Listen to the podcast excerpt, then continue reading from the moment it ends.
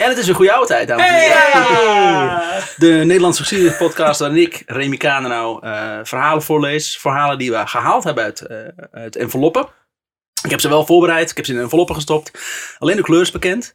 Maar de mate van het verhaal en waar het over gaat en wanneer het afspeelt, allemaal niet. Ik zit natuurlijk met mijn compaan Tim, die de ruimte heeft geregeld. Tim, hoe gaat het met jou? Zoals altijd. Eh, je, het gaat goed. Goed? Mooi. We hebben elkaar natuurlijk eh, vorige aflevering ook al gesproken, want het is Inderdaad. dezelfde avond. Ja. Eh, dus we zitten nog steeds geleden. op de zolder bij, bij Sjors, die ook hier in tafel zit. Zoals, eh, zoals is. altijd. Hey, hoi jongens.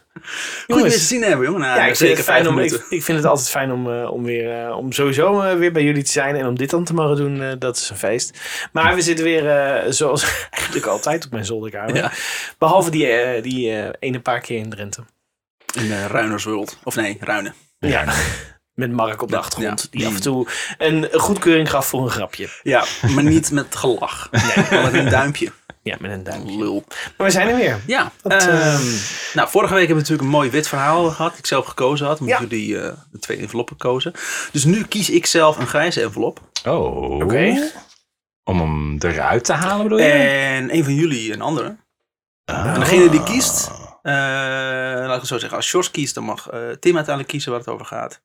Oh. En als Tim kiest, dan uiteindelijk Sjors kiezen waar het over gaat. Dus ik heb de grijze gepakt. Ik ga nu een envelop pakken. Oh, en dan pak ik deze. Oh, echt? Gaan we Ja, zwart dat weet ik. Omdat ik dacht dat als ik Ja. zwart pak, dan kies jij sowieso ja, je voor kent zwart. mij. Ja, ja. Dus ik nou ja, dan pak- gaan we voor grijs. Dan gaan we voor grijs. Ja. Oké, dan mag The next best uithalen. thing. There we go. Tim kiest dus voor grijs, want hij is eh, eigenlijk een heel duister persoon, wat ik niet had verwacht. Oh, ik dacht eigenlijk gewoon omdat hij grijs aan het worden was. Oh, dat ook. Ook dat inderdaad. Identificeer zijn me gezicht ook. Hoe oud ben jij inmiddels, Tim? Ik ben eh negen. Ik moest daar echt even over nadenken. Zo oud ben ik. 39. Je bent de oudste van ons drieën. Ja, Gadverdamme. met afstand volgens mij. Nou, trouwens, nou. Remy, hoe oud ben jij? Niet eh 39. Fuck jou.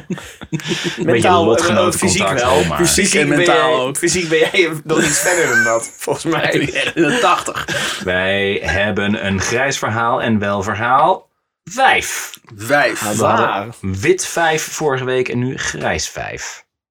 En dat Voor de rest hebben ze totaal niks met elkaar te maken. Nee. 1 juni 1926. Oh, oké. Oké. Vrij recent. Nice. Hogeveen. En we beginnen ook gelijk met een specifieke datum. Vind ik Met ook een specifieke datum, ja. Ja. Eh, we zitten in Hogeveen. Dat is een plaatsje in het zuiden van Drenthe. ja, die hadden we, deze hadden we dus eigenlijk gewoon een paar weken geleden. Ja. In Ruinen, ja. Nou, pas van de week afgeschreven. Dus dat eh, heb je dan. Truus van Zuiden wordt geboren. Zij is het tweede kind van Isaac Zuid- Zuiden en Jet Goldstein. Goldstein. Dat Ja. klinkt Joods. En ze heeft een... twi- Ik bedoel, jammer. ik, ik bedoel, ik Het is zeg, daar, ik zeg daar verder niks over, maar I'm just saying. Er Dit is zo zit, jammer. zit geen waardeoordeel aan. Echt, sorry voor luisteraars, pardon. Eh, ja, wij moeten het er ook maar mee doen. Ja. Goed, heeft een... eh, Het is dat Remy en ik betaald krijgen. Anders zouden we dit niet doen. Ik had het in de jaren 40 best goed gedaan. Dat is het enige wat ik wil zeggen. Klinkt Joods. ik ik denk dat met je blonde haar en je blauwe ogen dat je het heel goed had gedaan. Daarom. Volg, volg Tim Hill Comedy op eh, Instagram. En, eh, En je, je begrijpt waarom wij dit zeggen. ja. Ze heeft een twee jaar oudere broer, genaamd Max. Of eh, Joden Jodendom. dat was... Dat was zijn bijnaam. Max wordt trouwens ook... Er wordt, komt een veelbelovende blik naar Tim toe voor Max. Omdat, eh, Mijn zoon heet Max. Ja. Maar we noemen hem Jodendom thuis. Ja. Jo- Joder Jodendom. Ja. Haar eh, vader heeft een slagerij midden in Hogeveen. Met alleen maar kosher vlees. Ja. En ze zijn een orthodox Joods gezin. Eh, en houden zich... eh, Weet je wat ik nou zo jammer vind? dat je het dan gewoon, vervolgens ook gewoon, gewoon weer ondersteunt. Gewoon zo van, ja, Ja. ja. Tim, je had eigenlijk weer Ja. volledig gelijk. Dit was inderdaad Joods. Ja, maar ik moest het weer afslachten. Want wanneer... eh nou, we hadden natuurlijk wel heb je het wel kosher afgeslacht? Slechte mensen want zijn Tim wij. moet altijd alles verraden. Zoals ik ook in de jaren 40 had gedaan. Ja. Jij gaat erachter komen dat die grap ja, die jij nu doet, die heel duur te staan. Oh shit. Maar maakt niet uit. Het is wel de jaren 20 dat ze wordt geboren. Dus ja, oh, dat, dat komt. Ja. Mm, ja. Oké. Eh, ze houden zich aan de Torah en eten altijd kosher. Hm. Eh, het gezin doet het goed in Hogeveen. Ze hebben veel vrienden. Joods en niet-Joods. De slagerij van Isaac eh, loopt eh, zeer goed. Isaac en Jet delen dan ook graag eh, met enige regelmaat gratis vlees uit aan mensen die het even niet breed hadden. Aardig. Ook was het eh, Huis van Zuiden een plek in het dorp waar regelmatig gezellige bijeenkomsten werden gehouden. Elke zaterdag bijvoorbeeld, als het sabbat was afgelopen, organiseerde de moeder van Truus, dus Jet, kaartavonden voor de hele buurt. Dan ging je speciaal een podcast opnemen. Ja, toen nog met een oude grammofoonplaat. Moest 20 grammofoonplaten werden dan gedeeld. iemand Ja. met, met de hand de hele tijd zo. Ja. Zo'n waxcilinder volrullen.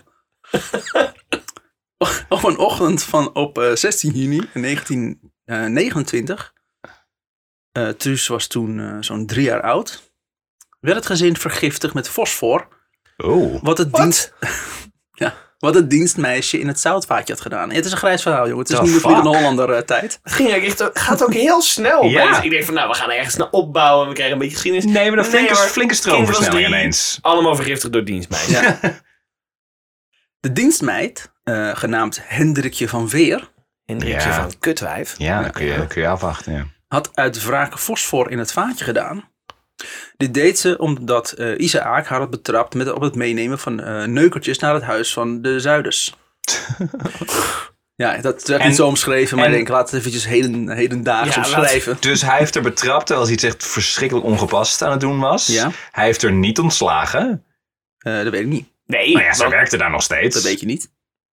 Ja, oh als- ja, ze als- kan alsnog terug zijn gekomen of zo, ja. Godverdomme. Maar ik, nee, Domme team. het klinkt als een lichte overreactie. ja. Het enige wat ik zeg. Licht. Ze kreeg een uitbrander, maar zo goed als Isaac was, kreeg ze nog een kans. Nou, ja, ja, ja, ja. ik word zo moe van jullie. Echt. Ti- Tim, die weet het. Die benoemt het. Jij ontkracht het gelijk. Nee, hoezo? En dan in de volgende En dan zin. Ja, dat is wel zo. Ja, het is nog niet besproken, dus dan is het termijnboekje nog niet, eh, nog niet gedaan. Luisteraars, sorry. Fuck jullie allemaal. Het dienstmeisje werd later die dag in haar ouderlijk huis door de marechaussee gearresteerd. Op het politiebureau in Hogeveen bekende ze dat ze het had gedaan omdat ze die uitbrander had gekregen. Dus toen zei de politie, oh, dat is logisch. Ja, snap ik. Ja, het toch? Oh, eh, wat hebben ze al? Oh, Fosfor. Oh, Oh. Oh man. Dat valt nog mee. Oh, fosfor, heb je dat Arsenicum heel... had je moeten gebruiken. Daar heb ik goede dingen over gehoord. Maar waar gebruik je Goeie fosfor dingen. dan? Goeie, goeie. Eh niet ke- Remy, heb jij toevallig opgezocht wat fosfor met je doet? Want fosfor is toch, is het, is het bijtend? Is het een soort zuur? Geen idee. Ik, ik kan alleen maar vertellen wat er straks naar. verteld, Ik wat wil er straks verteld gaat worden. Ik wil wel even zeggen dat er een hele slechte grap van mij in de lucht hangt nu. Waar Nee. Remy heel afkeurend eh, op reageerde. En er werd nu niks meer meegedaan. Ik ga hem ook niet herhalen. Als je het nog wil horen, spoel gewoon even terug. Ongeveer eh 20 seconden terug. En, eh, doe ik heb het niet gehoord, maar ik zou het niet doen. Ik ken 20. Shores, ik zou het niet doen. 20 pijnlijke seconden terug. Oké. Ehm, later trok ze de bekentenis weer in. Het is de derde keer dat dat in deze podcast gebeurt. Dat Is iemand alles op tafel gooit en daarna zegt... Ah, dat is trouwens toch niet zo. eh." En weer een vrouw. ja, inderdaad, ja. Ach man. En verklaarde dat ze alleen maar bekend had. Omdat ze hoopte dat ze dan naar huis mocht. En dat haar vader het dan wel voor, voor, voor haar zou oplossen. Tuurlijk, papa. Jesus. Was ze 16? Dat eh, weet ik niet meer. Spoel me terug. Eh, later... eh, ja, Is ook, Ja. Als wij straks nu allemaal vragen gaan stellen, zegt Remy gewoon iedereen, weet je wat, spoel me terug. Weet ik veel. Ja, straks maar terug met je hoofd. Uiteindelijk werd ze eh, na eh, vijf weken weer vrijgelaten. Volgens het Leidse Courant van zaterdag 27 juli 1929 was Hendrikje ten onrechte van vergiftiging beticht.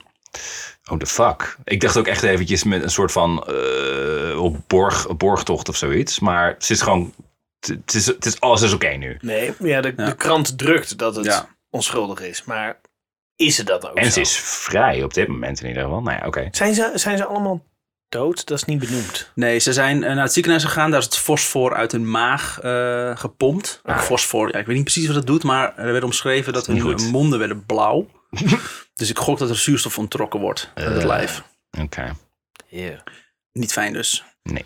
Op haar dertiende, dus ze leeft nog, in 1939 ging Truus naar de openbare ULO aan de Grote Kerkstraat. Tien jaar na de vergiftiging. Ja. Alle Joodse kinderen gingen naar de ULO. Maar is ze nou overleden eh, of niet? Dit kwam omdat de meeste Joodse ouders niet hun kind naar een christelijke school wilden sturen, omdat het daar verplicht was om gods- godsdienstonderwijs te volgen. Ook moest je gezamenlijk bidden. En voor Joodse kinderen was er geen uitzondering. En die zouden dus gewoon mee moeten doen. Dus dat wilden ze niet. Dus dan stuurden ze naar een ULO, wat niet, wat niet een christelijke school is. Dus dan hoeft het niet. Fijn hè? Nederland. Lekker, ja. Nee, je zegt het maar gewoon. Ja, maar wij geloven dat niet. Nou, maakt niet uit. Ja, je doet maar alsof. Jezus, zo heet hij. Hij heet Jezus. En jullie hebben hem vermoord. Ja, precies, ja. Je weet het donders goed wie het, wie het is. Ik kan wel doen alsof je het niet weet, maar Nu- ik weet dat je het weet. Nu niet ineens een alibi, zo van, oh, toen was ik nog niet geboren en zo. Nee, nee, nee, nee. Jullie waren er allemaal bij. Ik wil eigenlijk dat je excuses aanbiedt. Ja, En, aan en Jezus. snel een beetje. Hij was dan al een keer herboren, maar maar niet uit. Ze zat eh, op dansen. Bij dansschool eh, Sterren in Hotel Fredericks. Die ook sigaren verkocht. Ik wou het zeggen, niet in de sigarenfabriek. Eh, eh, Callback. nee, het was geen sigarenhandelaar. Dit Wat keer gek. uit, maar het was misschien een Jood. Ik weet het niet. Misschien anders. Truus is gek op dansen. En ze heeft een crush op de zoon van de dansleraar. Mm, Ene Sam Sterren. Sam Stan. Sam Sterren. mm, zeker, ja. Ze heeft een grote familie. Zowel aan de moederskant en aan de vaderskant. Haar moeder heeft eh, drie zussen en een broer. En haar vader heeft drie broer- broers en een zus. Hmm. Dit is hè? heel erg, eh, ja. Symmetrie. Ik, ik met mijn OCD vind dit heel fijn. Moet je hier stoppen ook gewoon. ja. We hier ophouden alsjeblieft. Beste aflevering tot nu toe. ja. En zen. Ehm, en die hadden ook alweer allemaal gezinnen. Dus het was vrij eh, een grote kloek met mensen. Al sinds 1933 komen er nogal wat rare geluiden uit Duitsland. Here we go. Wat dan? Wat is er daar dan? Wat was er waar eh, sinds kort een eh, Ru- Adolf Hitler Ja, meer macht aan het krijgen is. Ah, Hitler? Zeg ik, spreek dat goed uit? Hitler, Hitler, Hitler. Oh, het is Oh, dat- Frans. Hitler. Oh, maar, maar eh, die, ik weet wel wie dat is. Die is in eh 39 genomineerd voor de Nobelprijs van de Vrede. Die ja, klopt. Ja. oh, die schilder. Ja, Ja, ja, ja. ja. Prachtig. Ja. Ex explosief werk. Nou, expressief was hij zeker. Ja.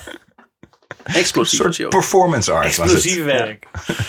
Eh, hij heeft schijnbaar iets tegen Joden. Ja.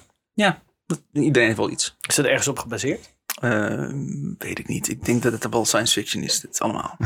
Een beetje zijn gimmick was dat. Ja. Dit komt eh, voornamelijk omdat hij tijdens zijn toespraakjes de Joden van alle ellende in de wereld, inclusief de Eerste Wereldoorlog, de schuld geeft. Hij, hij noemde toen al de Eerste Wereldoorlog, dus iedereen wist al waarop hij uit ging draaien. Licht onheilspellend. maar Adolf, dit is de grote oorlog. Nee, dit is de Eerste Wereldoorlog. De, de oorlog die Nee. het einde zal brengen Nee, aan alle andere nee, oorlogen.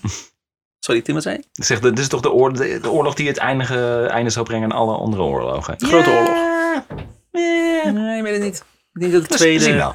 of zoals George zei, de negende oorlog. Nee, Ja, het oorloogt er niet om.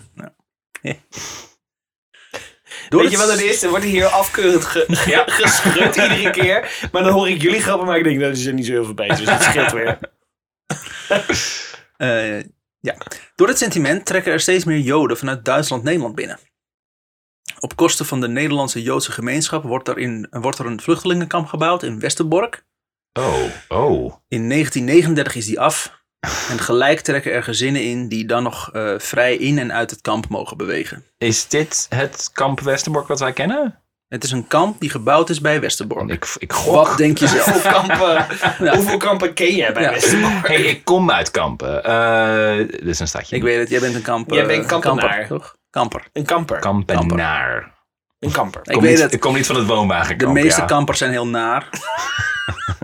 Zie je, dit bedoel ik nou. Als ik zo'n grap maak, dan is het nee. Maar Westerbork, wa- wacht even, Westerbork was dus een vluchtelingenkamp, zeg maar voor Joden, om Joden te helpen. Werd toen een doorvoerkamp en daarna hebben er nog Indonesiërs volgens mij ook gezeten. Dus dat, er is nogal wat. Ik heb geen idee waar het over gaat. Het is een grijs verhaal. Ja. Het, ik moet wel zeggen, het is een grijs verhaal. Maar het heeft een zwart randje. Ja, ik dat had ik al lang door toen we over de, over de Tweede Wereldoorlog gingen beginnen. Je weet niks. Oké. Oh, ik wilde het helemaal niet. Een vriendin van de moeder van Truus Mhm. heeft een eh, Duits meisje in huis genomen. Carola heet ze. En Carola vertelt eh, verschrikkelijke, onwerkelijke verhalen over het leven van Joden in Duitsland. De, de nazi-partij heeft zo langzamerhand steeds meer regels bedacht en die de Joden opgelegd. Regels zoals eh, Joden mogen niet meer met eh, niet, eh, niet-Joden trouwen. Of eh, Joodse artsen mogen alleen nog maar Joodse patiënten helpen. Hmm. En ook vertelt ze vol horror over de nacht van 8 en 9 november 1938. Ramen van winkels en huizen van haar familie waren ingegooid.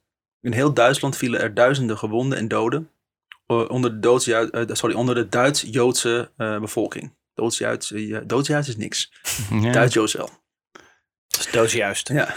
Zo ook in de familie van Carola. Alles wat Joods was of van Joden was, moest kapot. Panden werden in de hens gestoken en als de brandweer kwam om het vuur te blussen, dan werden ze tegengehouden door de politie. Ja. Deze nacht werd de kristalnacht genoemd, vanwege al het gebroken glas. Thuis aangekomen vertelt de moeder van Truus alles aan de vader van Truus. Quote, het is gewoonweg pogrom wat daar in de nacht gebeurd is, maar Nederland is Duitsland niet. Dat was voor haar een beetje een, een troost. Het Mhm. gebeurt wel in Duitsland, maar godzijdank is Nederland Duitsland niet. Het valt hier allemaal zo mee. Ja. Foreshadowing. Op 10 mei 1940 valt Duitsland Nederland binnen. Hmm. De Nu is Nederland wel Duitsland. Dankjewel, Jet. De Nederlandse regering roept alle inwoners te, te evacueren. Nederland had namelijk het ingenieuze idee om verschillende bruggen op te blazen, Ja. om zo de Duitse opmars en halt toe te roepen. Mhm. Truus de familie zit ook tussen die families Wacht die even, uit hun zaten huizen... ze ook op Mars? Oeh. Ja, la, het spoel maar de- even 10 seconden terug. Misschien hoor je hem dan. Oké. Ik ga hem hier na de podcast nog wel uitleggen voor de luisteraars. Spoel gewoon even terug. Kijken wat voor flauwe grapjes George dit keer er weer in Ik, ik verstond hem, maar ik ga er niet op in. Nee. Truus de familie zit ook tussen de families die uit hun huizen moet. Ze zijn namelijk bang dat bij het opblazen van de bruggen huizen en inwoners gewond raken. Maar het hielp allemaal geen ruk. De Duitsers legden namelijk zelf een mobiele brug en ze reden zo verder eh, Nederland in. Nederland heeft gewoon bruggen opgeblazen voor, voor niks. Nederland geeft zich over en is nu officieel bezet door Duitsland. Yep. We wilden eigenlijk neutraal blijven, toch? Want er- wij van de Duitsers eigenlijk zeiden, nee. Nee, we hebben de kustlijn nodig. Dus, Ja. eh, Ze hebben, Nee. er is ook nog een tijdje... en heeft- Joden. eh, nog een tijdje hebben Nederlanders kennelijk heel erg druk gemaakt om het feit dat er officieel nooit de oorlog is verklaard. Zo, zo ambtelijk zijn we dan hier namelijk ook weer. Zeg Maar, maar, maar wacht eens even, dat telt helemaal niet. Het is van tevoren niet gezegd Ja. dat je... Hey, hey, hey. Ik heb Oh, het ze niet horen zeggen. Nee. Ik heb het ze niet horen Telt zeggen. niet. Dus dat telt niet. Ja, dat heb ik met Mata Hari heb ik uitgelegd hoe de Eerste Wereldoorlog ontstond. En dat was Ja. allemaal in een hele romantische brief. werd gezegd, oké, ik verklaar nu aan jou de oorlog. Dus ik verwacht jou over twee weken op dat veld met je beste mannetjes. Tenminste, als dat uitkomt, komt, opnemen? komt over twee weken uit. En anders dan... eh, Ja. Ik ben het oneens met jou en we gaan het samen uitvechten. Nou ja, niet samen. Ik bedoel, eh, we hebben natuurlijk onze mensen voor. Laten we arme mensen doen. Ja. Squid Games. Arbeiders. In het begin merkt Truus eh, niet zoveel van de oorlog. Tot september 1941. De Duitsers hadden een wet geïntroduceerd waardoor Joodse kinderen niet meer naar niet-Joodse scholen mochten. Daardoor kon Truus niet meer naar school.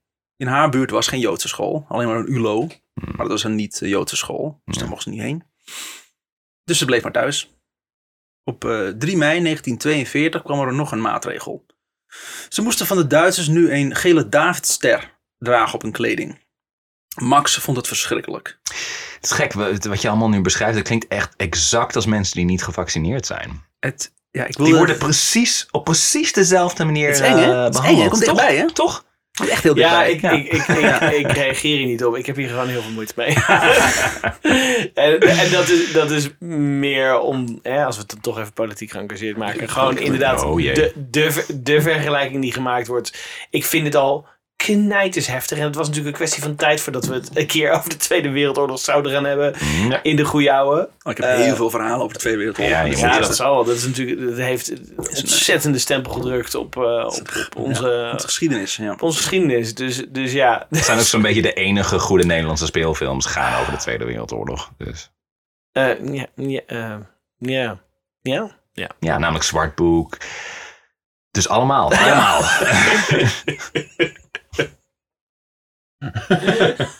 De, aans- de aanslag. Aanslag. Aanslag Ja, was een goede. Ontdekking van de hemel is, niet, is geen goede film trouwens. Eh, de hele bekende film over het Joodse voetbalelftal All Stars. Klopt, ja. Sorry. De kleine blonde dood. eh, Sorry, George. Nee, hij heeft nog steeds een slok niet weggewerkt. Ah, ja. ja. oh, daar is hij. en dat gaat hij over de niet aankomen, sorry. Je bent natuurlijk alleen maar slechte grappen eh, gewend. Nou goed. Deze was ook zeer slecht. ik All. All Stars ging aanvankelijk ook, de titel ging ook over de sterren die ze moesten dragen op hun jassen. Echt waar, Tim? Ja, een en Wat, Stars. echt, is dat de grap? Oh mijn hemel, had ik niet gedacht. Ik stel voor dat we doorgaan met het verhaal. Tering, gewoon gewoon mijn grap jatten om het uit te leggen. Dit kunnen we knippen, toch? Ja, Ja, dat doen we niet. ik ben gewoon, ik ben, ik ben gewoon echt zwaar teleurgesteld. Heb je weer door zitten scrollen op je tablet, dat je niet meer weet waar je bent? Truus, eh, Truus was niet eh, teleur... eh, Truus vond het niet verschrikkelijk. Die Die was was niet juist... teleurgesteld, wij dat zeggen? Ja. Truus was niet teleurgesteld. Ze was gewoon boos. Ja. Truus niet. Die was er eh, trots op dat ze Joods was. En iedereen mocht dat ook weten. Dus ze liep vol trots met die gele ster op de borst. Een paar dagen later kwam de moeder van Truus verschrikt thuis. Dus ze had Beb, haar nicht, arm in arm zien lopen met een Duitser. Wat vreemd is, want Beb is Joods. En getrouwd met Aad, een niet-Jood. Oké. Op een dag staat diezelfde Beb samen met eh, de Duitser plots midden in de woonkamer van, de, van Zuiders. Ze, had zichzelf, ze hadden zichzelf binnengelaten via de achterdeur. Oké. Het is een beetje alsof, alsof je een gazelle ziet daten met een leeuw, zeg maar. Hij is heel lief Ja. voor me. Ik kan me dingen brengen die een normale gezellig niet kunnen brengen. Zoals vlees, wat ik niet eet, wat ik graag eet. Maar Oké, gaat om de gedachten. Dag lieve nicht van me. Ik kom mijn nieuwe vriend aan jou en Isaac voorstellen. De leeuw. Ze ging rustig op de bank zitten. Toen ze weer weggingen waren de ouders van Truus volledig van de kaart. Ze heeft gewoon een Duitser in ons huis naar binnen gebracht. Oef. Midden in de zomer van 1942 viel er een brief op de mat. Isaac, dus de vader van Truus, werd opgeroepen om zich te melden bij werkkamp Orvelte. Hij moest daar... Sorry? Oorvolte. Oorvelte. Hij moest daar aardappels gaan rooien. Hij heeft maar twee dagen om zijn zaken te regelen en, en zich te komen melden. Tegen de moeder van, moeder van Truus eh, zegt hij nog... Ik ben sterk en ik kan werken. Jet, er zijn ergere dingen dan hard werken. En dat zal toch niet eeuwig duren. En dat klopt in principe ook. Niet gaan was geen optie. Dit was een grijs, eh, dit was een grijs verhaal, toch? Ja, Ja, ik- ik- maar het wordt steeds- donkergrijs. Het is een soort van Ja. gradient eigenlijk. een verloop van eh, grijs naar eh, Mhm. misschien het zwartste verhaal wat we ooit gehad hebben. Nou, het- Ja. oké, sorry. Voor de mensen die goede mine niet geluisterd hebben. Je weet niet waar het op uit gaat draaien. Nou, ga- vertel verder. we go. Niet gaan was geen optie. Dan liepen ze het risico om allemaal opgepakt te worden. Isaac sluit zijn slagerij. Zorgt ervoor dat zijn kostuums bij een goede vriend in bewaring blijven. Zodat hij ze later kan ophalen. Want het was immers maar tijdelijk. Zijn carnavalconsumes Ja, natuurlijk. natuurlijk. Ja. Ze Peppy en Kokkie. eh, Op 23 juli 1942 stond Isaac in de ochtend in de gang.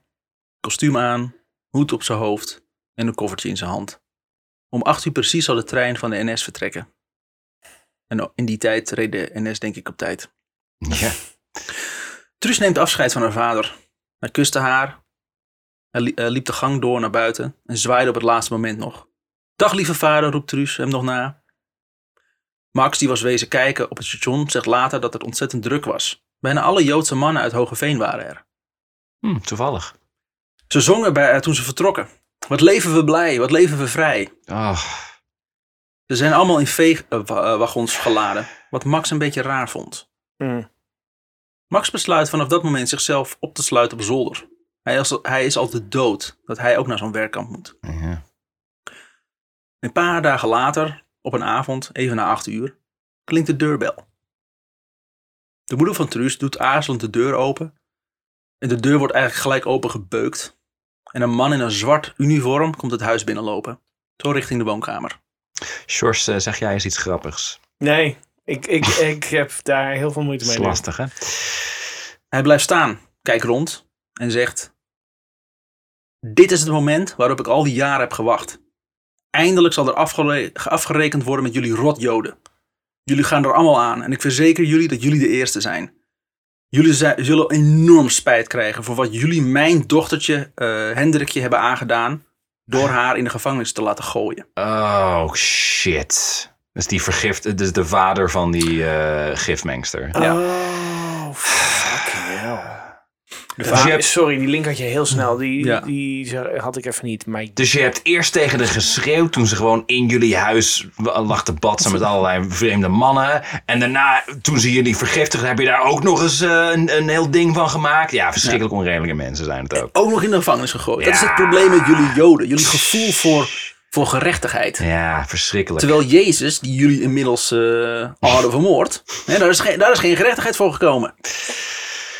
Oeh, Oké. Fijn hè? Ja. ik heb even geen grappige dingen. De vader van Hendrikje liep helemaal rood aan tijdens deze tirade. Terwijl er uit zijn eh, ogen pure haat stroomde. Hij bleef nog even staan en liep toen, eh, toen weer het huis uit. Hij gooide met de deur met een klap achter zich dicht.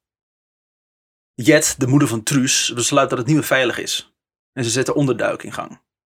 Dus hij komt ze niet ophalen of zo. Hij komt gewoon puur even aankondigen. Hé, Ja, hey, jullie zijn Even Doei. Jullie gaan er allemaal aan. Jullie gaan er allemaal aan. Dus eigenlijk best aardig ik, dacht, van ik dacht ook eigenlijk van, oh, die, eh, dus ze worden nu allemaal opgepakt. Ze gaan Ja. helemaal weg. Ja, maar oké.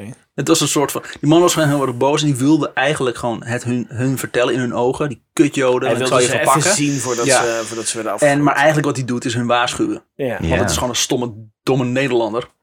Een NSB'er. Dit is, dit is de fout die de villains in de film altijd maken. Ja. Zo van, voordat ik je vermoord, meneer Bond, laat ik me nog even uitgebreid mijn, eh, mijn plan uitleggen. En daarna, en daarna verlaat ik de ruimte. En dan ga ik ervan uit dat je doodgaat. Die man was gewoon de foutste Nederlander ooit. Zelfs, zelfs Op fout elk zijn, front fout. deed hij fout. Ja. Met de hulp van oom Aad en oom Frans eh, was Max al naar de ouders van Aad gebracht. Aad en Frans, allebei niet Joden, die met Joodse vrouwen getrouwd waren. Oom Aad is de man van eh Beb. Hmm. De, de vrouw die dacht, als ik nou eens een Duitser bats, misschien Tja. overleef ik het dan nog. Bats is niet de burgemeester van Haren nu. Het is eh In het deze woord van neuken. ik wou het zeggen. Waar ken ik die naam toch van? Truus en haar moeder woonden nog een paar weken in het huis aan de Hoofdstraat. Ik vind het echt heel raar dat het een paar weken is. Ik had al gedacht van, we Ja, gaan nu onderduiken en volgende dag weg. Misschien twee dagen. In weken. ja. Die tijd gebruikten ze om kostbare spullen te verzamelen en onder te brengen bij vrienden en buren. Mhm. Nadat ze alles hadden weggebracht en hun eigen koffers hadden gepakt, vertrekken ze op een ochtend. Ze hebben afgesproken op de algemene begraafplaats van Hogeveen, aan de rand van het dorp. Hm. Onderweg roept een buurtbewoner nog: "Ehm, de mevrouw van Zuiden, u weet toch wel dat u daar niet mag lopen? De man had gelijk. Joden mochten van de Duitsers niet buiten het dorp eh, komen. Ah, ja. Op de afgesproken plek stond een vriend van Aad te wachten. Hij had twee fietsen bij zich. En ze mochten de gele Davidster aan hem geven. Ze moeten naar Meppel fietsen en daar de trein pakken. Dit alles was levensgevaarlijk. ja. Ja, de, de, de Davidster weggeven inderdaad. Buiten het dorp komen dus blijkbaar. Ja. Wat ook Ja. een ding was. Ja, zodra je buiten het dorp komt, maakt die ster ook niet meer uit. Weet je wel, als je op dat moment gepakt wordt, dan ben je toch de lul. Dus ga Kan je net zo goed voor. inderdaad... Nou ja, ik denk dat het handig is als je hem niet bij je hebt, want dan kunnen ze heel makkelijk zien dat je Joods bent. Ja. Oh nee, ja, snap ik. Maar ik bedoel van, de, de ster is niet per se een extra groot probleem als je toch al het dorp uitgaat. Ja. Ik bedoel, ja. ja. Ehm, Joden mochten zich, zoals eerder genoemd, zich niet buiten het dorp bevinden. Laat staan de trein pakken. Zonder ster, zich op straat bevinden mag ook niet. Of überhaupt zonder per- persoonsbewijs zich op straat bevinden. Dus de nazi's wilden vooral niet dat Joodse mensen in treinen gingen zitten. Nee, heel vreemd genoeg was Dat dat, gek, inderdaad. Gek toch? Ja. Het is niet heel correct, het is niet heel erg on brand voor Het is hen. niet echt, ze houden niet een bepaalde, hoe zeg je dat? Beetje consequent. De eh, consequentie is weg, ja. Hebben Duitsers sowieso niet natuurlijk. De consequentie, nee. Als er controle zou zijn eh, en ze zouden gepakt worden, dan was het een enkele reis richting Auschwitz. Yep. Eh, maar ze pakken de trein, kunnen reizen. Het is nemen het risico. Ja. Op station Den Haag werden ze opgevacht door Aad, die ze naar het onderduikadres brachten. Bracht. Naar de familie Goed Geburen. Daar zat eh, Max al te wachten. Daar zijn jullie eindelijk. Ik verveel me kapot hier. Mijn batterijen van mijn Gameboy zijn ja, weg. ja. Ik ben de echte slachtoffer van deze situatie. Ja. Ik was al gelijk veilig. Jullie hebben vier weken lang eh, Ja, maar die, maar die is dus Ja. ook gelijk. Ik dacht dat hij daar dat hij eh, in Hoogeveen op zolder is gaan zitten. Maar die is dus een, naar gewoon naar een ander onderduikadres gegaan. Ja, dit, is van, dit is niet oké. Nou, op het moment dat die moeder zei van... ehm, moeten onderduiken. Hier in huis is het niet meer veilig. Of in, Ja. deze, in, deze, in dit dorp niet meer. Werd hij al gelijk ondergebracht bij ehm, die Ja. zus van Aad. Of de moeder, de ouders van Aad. Die oom. Hmm. Een kleine vier weken later vond er een grote razzia plaats in Hogeveen. Alle Joodse bewoners werden uit hun huizen gezet. En zijn allemaal op de trein gezet richting eh, Westerbork. Als Truus de moeder niet had besloten om onder te duiken, zaten zij ook in die deportatie. Ja. Die, Zit- die, die vader van Hendrikje die stond er zo. Wat zei ze? Ja, Ik heb het beloofd. Ik zei toch dat ik zei. Je rot jou daar. Maar ik heb het nog weken van tevoren aangekondigd. Hoe kunnen ze dit nou hebben geweten? geen, gewoon geen afspraken mee te maken ook. Klootzakken. We zitten in september 1942 inmiddels. Mevrouw Goedgeburen zegt na binnenkomst van Truus en de moeder... Het is wel duidelijk hoor dat jullie familie zijn. Allemaal van het dikke donkere haar. Ga zitten en ik maak koffie of iets wat erop lijkt. Het is nog net niet met je dikke donkere haar en die grote neus. ja. Dat gezeik over eten. En geld. Na de koffie eh, nemen ze een intrek in hun kamer. De Warm- slaap... Warme koffie mag ik kopen. Ja, dit, dit is nog steeds het tijdperk van surrogaatkoffie. Eh, Het, eh, oké. Dus het is, is het koffie of... eh, Mm. ja, ik weet het niet. Is het gewoon Het was potgrond met water? Ook al voor de oorlog was het een lijdensweg, dus Ja, ja. elke ochtend. Zat ik maar in een kamp. Eh, na de koffie nemen ze een intrek in hun kamer. Ze slapen allemaal in dezelfde kamer. Ook hebben ze nog een zijkamertje voor overdag. Het is niet alsof we ook een kolonie hebben waar enorm veel koffie uitkomt.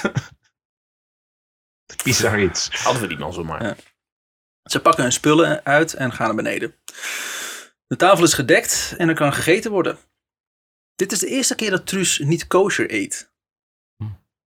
Waar ze ontzettend veel moeite mee heeft. Ja. Maar het wel doet, omdat ze niet ondankbaar wil overkomen. En ze moet toch eten? Neem maar Ja. aan. Het wonen bij andere mensen is super ongemakkelijk.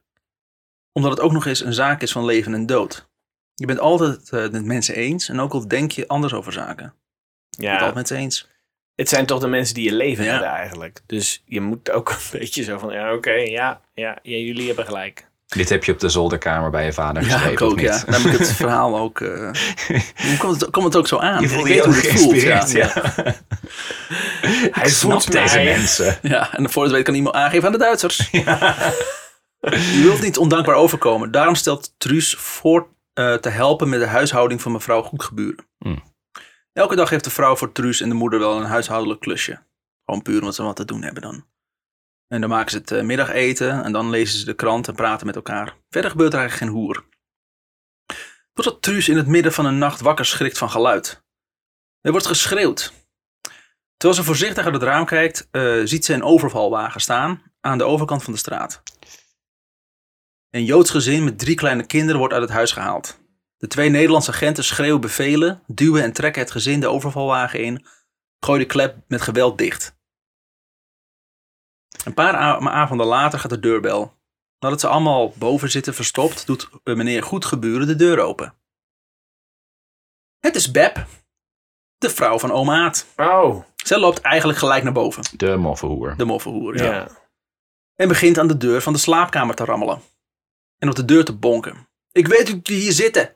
Jullie kunnen wel stil zijn, maar mij houd je niet voor de gek. Hmm. Web gaat weer weg.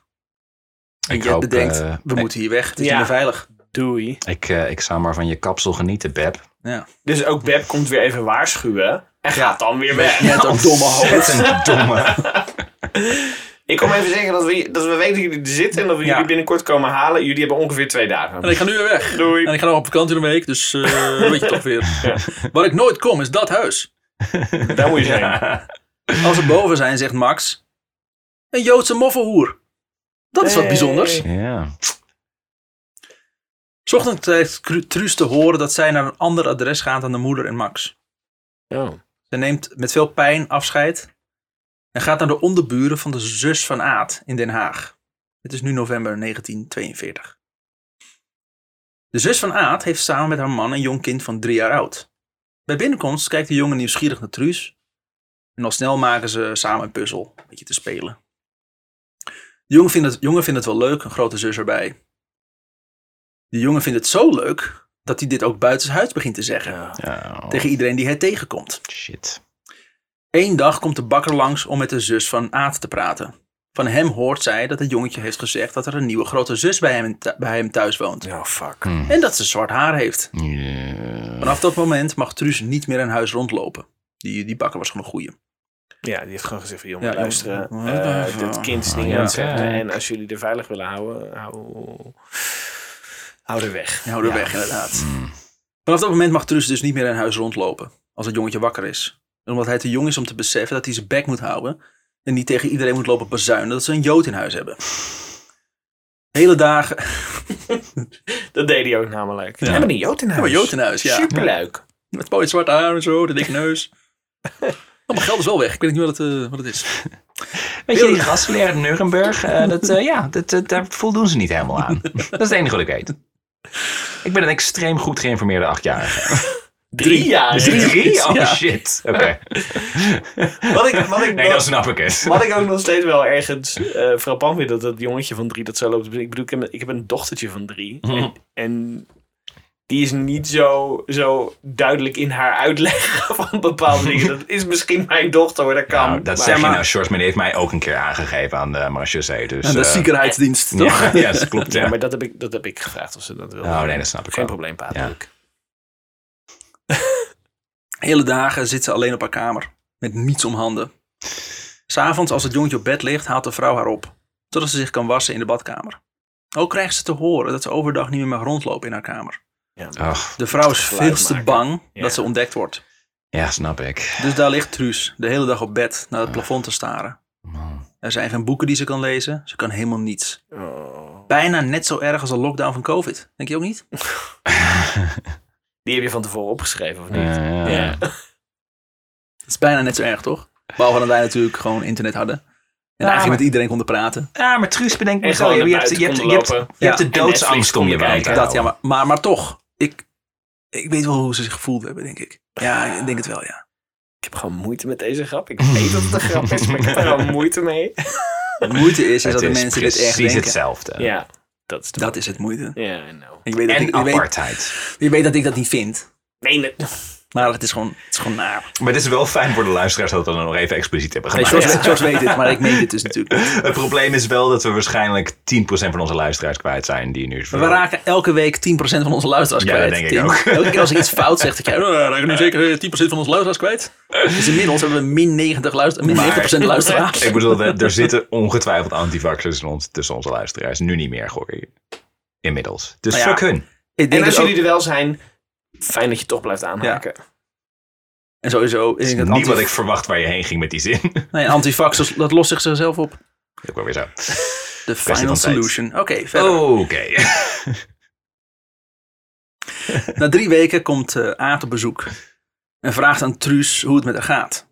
Nou, niet echt tof. De vrouw van het huis beaamt zich dit. En zegt dat ze hier niets te doen heeft. Het is niet goed voor haar geest. Waarom kan ik... Regel dan een boek of zo. Eh, Waarschijnlijk was dat heel moeilijk in die tijd. Dat ook die vrouw zegt, nee ja, ze heeft het echt heel kut daar. Ja, we hadden vroeger heel veel boeken, maar die zijn allemaal verbrand Ja. voor een rare reden. Ze heeft het heel moeilijk, want eh, ja, als ik dan eh, beneden in mijn stoel een boek zit te lezen, of eh, een spelletje zit te doen Met een in- flinke in schaal mezelf, bonbons. een kruiswoordpuzzel. Ja. Een hakenkruiswoordpuzzel.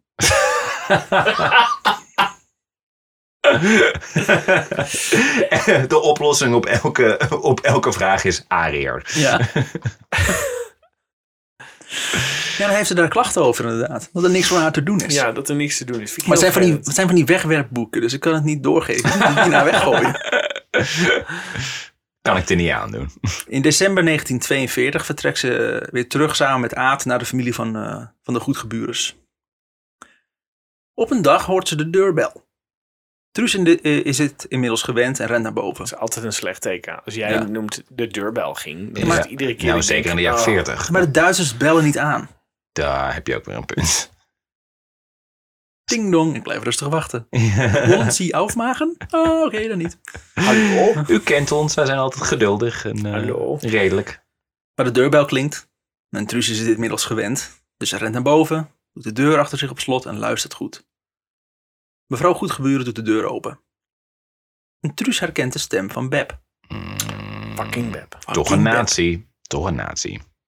Ze kan eh, niet precies horen waar, het, waar ze over praten. Wel hoort ze later mevrouw Goedgeburen in de gang praten. Ja, nee, we moeten nu echt onze groentehal openen, Beb. Dus we praten een andere keer wel verder. Ze hoort ze alle drie weer naar buiten gaan. Onder het mom van we moeten nu naar buiten verder Ja. praten. Ja. Weet ik niet. Eh, ze hoort nu alle drie weer naar buiten gaan. Ze wacht nog een paar minuten. En ze gaat naar beneden. Terwijl ze in de keuken de broodtrommel pakt, hoort ze, zich, hoort ze iets achter zich. Ze draait zich om en kijkt recht in het gezicht van Beb. Kut. Beb moet dood. Kut, Beb. Beb moet nu dood. Zo, Dood. zo. Zo, zo. Jij hier. Wat een verrassing. Waar zijn je moeder en je broer? Directe quote dit. Zo, zo. De, de, dat weet ik niet, eh, antwoordt uh, Truus terug. Oh nee, weet jij dat niet? Ik weet wel hoe we daarachter kunnen komen hoor. Oh. Ik weet een bureau waar ze goed weten hoe ze met eh, Joodse meisjes moeten omgaan. Zelf Jood, hè, Beb? Ja. Stoephoer. Truus weet niet zo goed hoe ze hierop moet antwoorden. Ja, dat snap ik. Dus ze zegt maar... Wat fijn zeg! Ik wil wel eh, naar buiten hoor, lijkt me heerlijk. Alles is beter dan hier opgesloten zitten. maar ik wil wel graag eerst afscheid nemen van deze lieve mensen hier. En anders kom je morgen terug. Dan heb ik, heb ik afscheid kunnen nemen en dan eh, ga ik met u mee. Dus Beb, domme, domme villain die ze is. "Nou, Dat zal ik doen. Ja. Oh, Weet je wat? Ik kom zelfs over een week kom ik terug. Dat zal je leren. Hier is een PlayStation 5. Bent u een tijdreiziger? Wacht. En een auto met een volle benzinetank. Tot volgende week. Beb kijkt eh, Truus aan. Voor een tijdje. Hm. En antwoordt... Dat is goed. Ja. Morgen kom ik terug. Zorg dat je klaar staat. Beb is een beetje dom. Als, Beb de deur Doei. achter, als de Beb de deur achter zich sluit, Zegt ze, wait. Ja. What did I just valt do? hij in het slot. Fuck, ik kwam nou niet binnen. Ah. Als Beb de deur achter zich sluit, stort Truus van, in van verdriet en pure stress. Het echtpaar waar Truus verblijft vraagt nog waarom ze de deur heeft opengedaan voor Beb. Heb je dan gewoon die deur open gedaan voor dan? eh? Maar toen Beb met het echtpaar naar buiten ging, was zij de laatste die uit het huis vertrok. En heeft de deur gewoon niet op slot gedaan. Ja. Hoe slecht zijn die knakkers? Ja. We hebben onderduikers in huis. Eh, en Wat we weten dat Beb een, Beb een, eh, een, een, Bef, is. Noem, noem me er gewoon Bef. Ja, haar Beb- best verdiend. ja.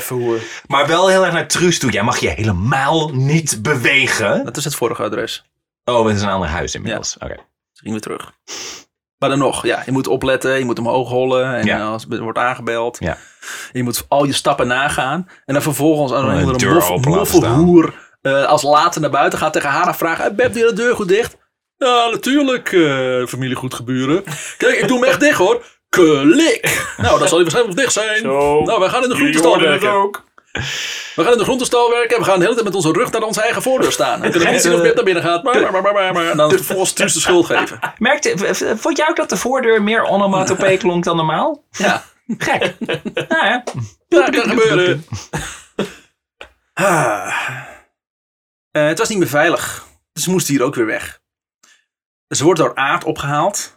En krijgt in de auto te horen dat ze nu vier jaar ouder is. Eh, Janna Maria Strum heet. En ze is niet meer Joods, maar Oh. ze is Duits.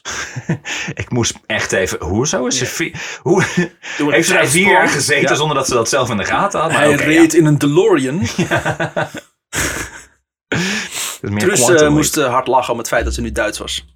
Wat Spreekt gek is, want dat doen Duitsers helemaal Ja. niet. Dus dat, eh, Oh, ik ben een Duitser. ze moest hard lachen dat ze nu Duits was. Oh, wacht, Ja. dat kan helemaal niet. Duitsers lachen nooit. Ha, ha, ha. Zo, ik ben klaar met lachen. Voor dit jaar. Super kleine klasse. Mis- misschien volgend jaar weer. Ha. Oh, er kwam er nog één achteraan. Oor is een nachtstuip. Oh nee, ik heb mezelf niet meer onder controle. Hysterisch Ja, maar lachen. lekker lachen, Remy. Dit is wel het accent wat ze vanaf nu moet ophouden. ja. Ja. Hallo, mijn naam is Truus. Oh nee, dat- Truus. ik heb een, een nieuwe naam. Ja, dat is inderdaad de onderduikstem nu. Een meisje. En als ik Duits praat, klink ik heel erg Zo gepeinigd en mannelijk. En dan ben ik ineens een oudere meneer. Waar is Perry dat vorige week weer? We zitten in januari 1943. Hm. Het vierde onderduikadres is het pension van mevrouw Driehuizen. Het vierde onderduikadres inmiddels gehad. Het is nog steeds Den gek met Haag. drie huizen. Aha. Ze heeft gewoon drie huizen. Oké. Hier wordt ze weer herenigd met haar moeder en Max. Oh, wow. Ah. Mevrouw Driehuizen weet dat ze Jood zijn, maar zegt dat als jullie persoonsbewijzen in orde zijn en jullie betalen op tijd, dan maakt het mij gereed uit. Oké. En jullie betalen meteen de meeste Nederlandse zin ooit.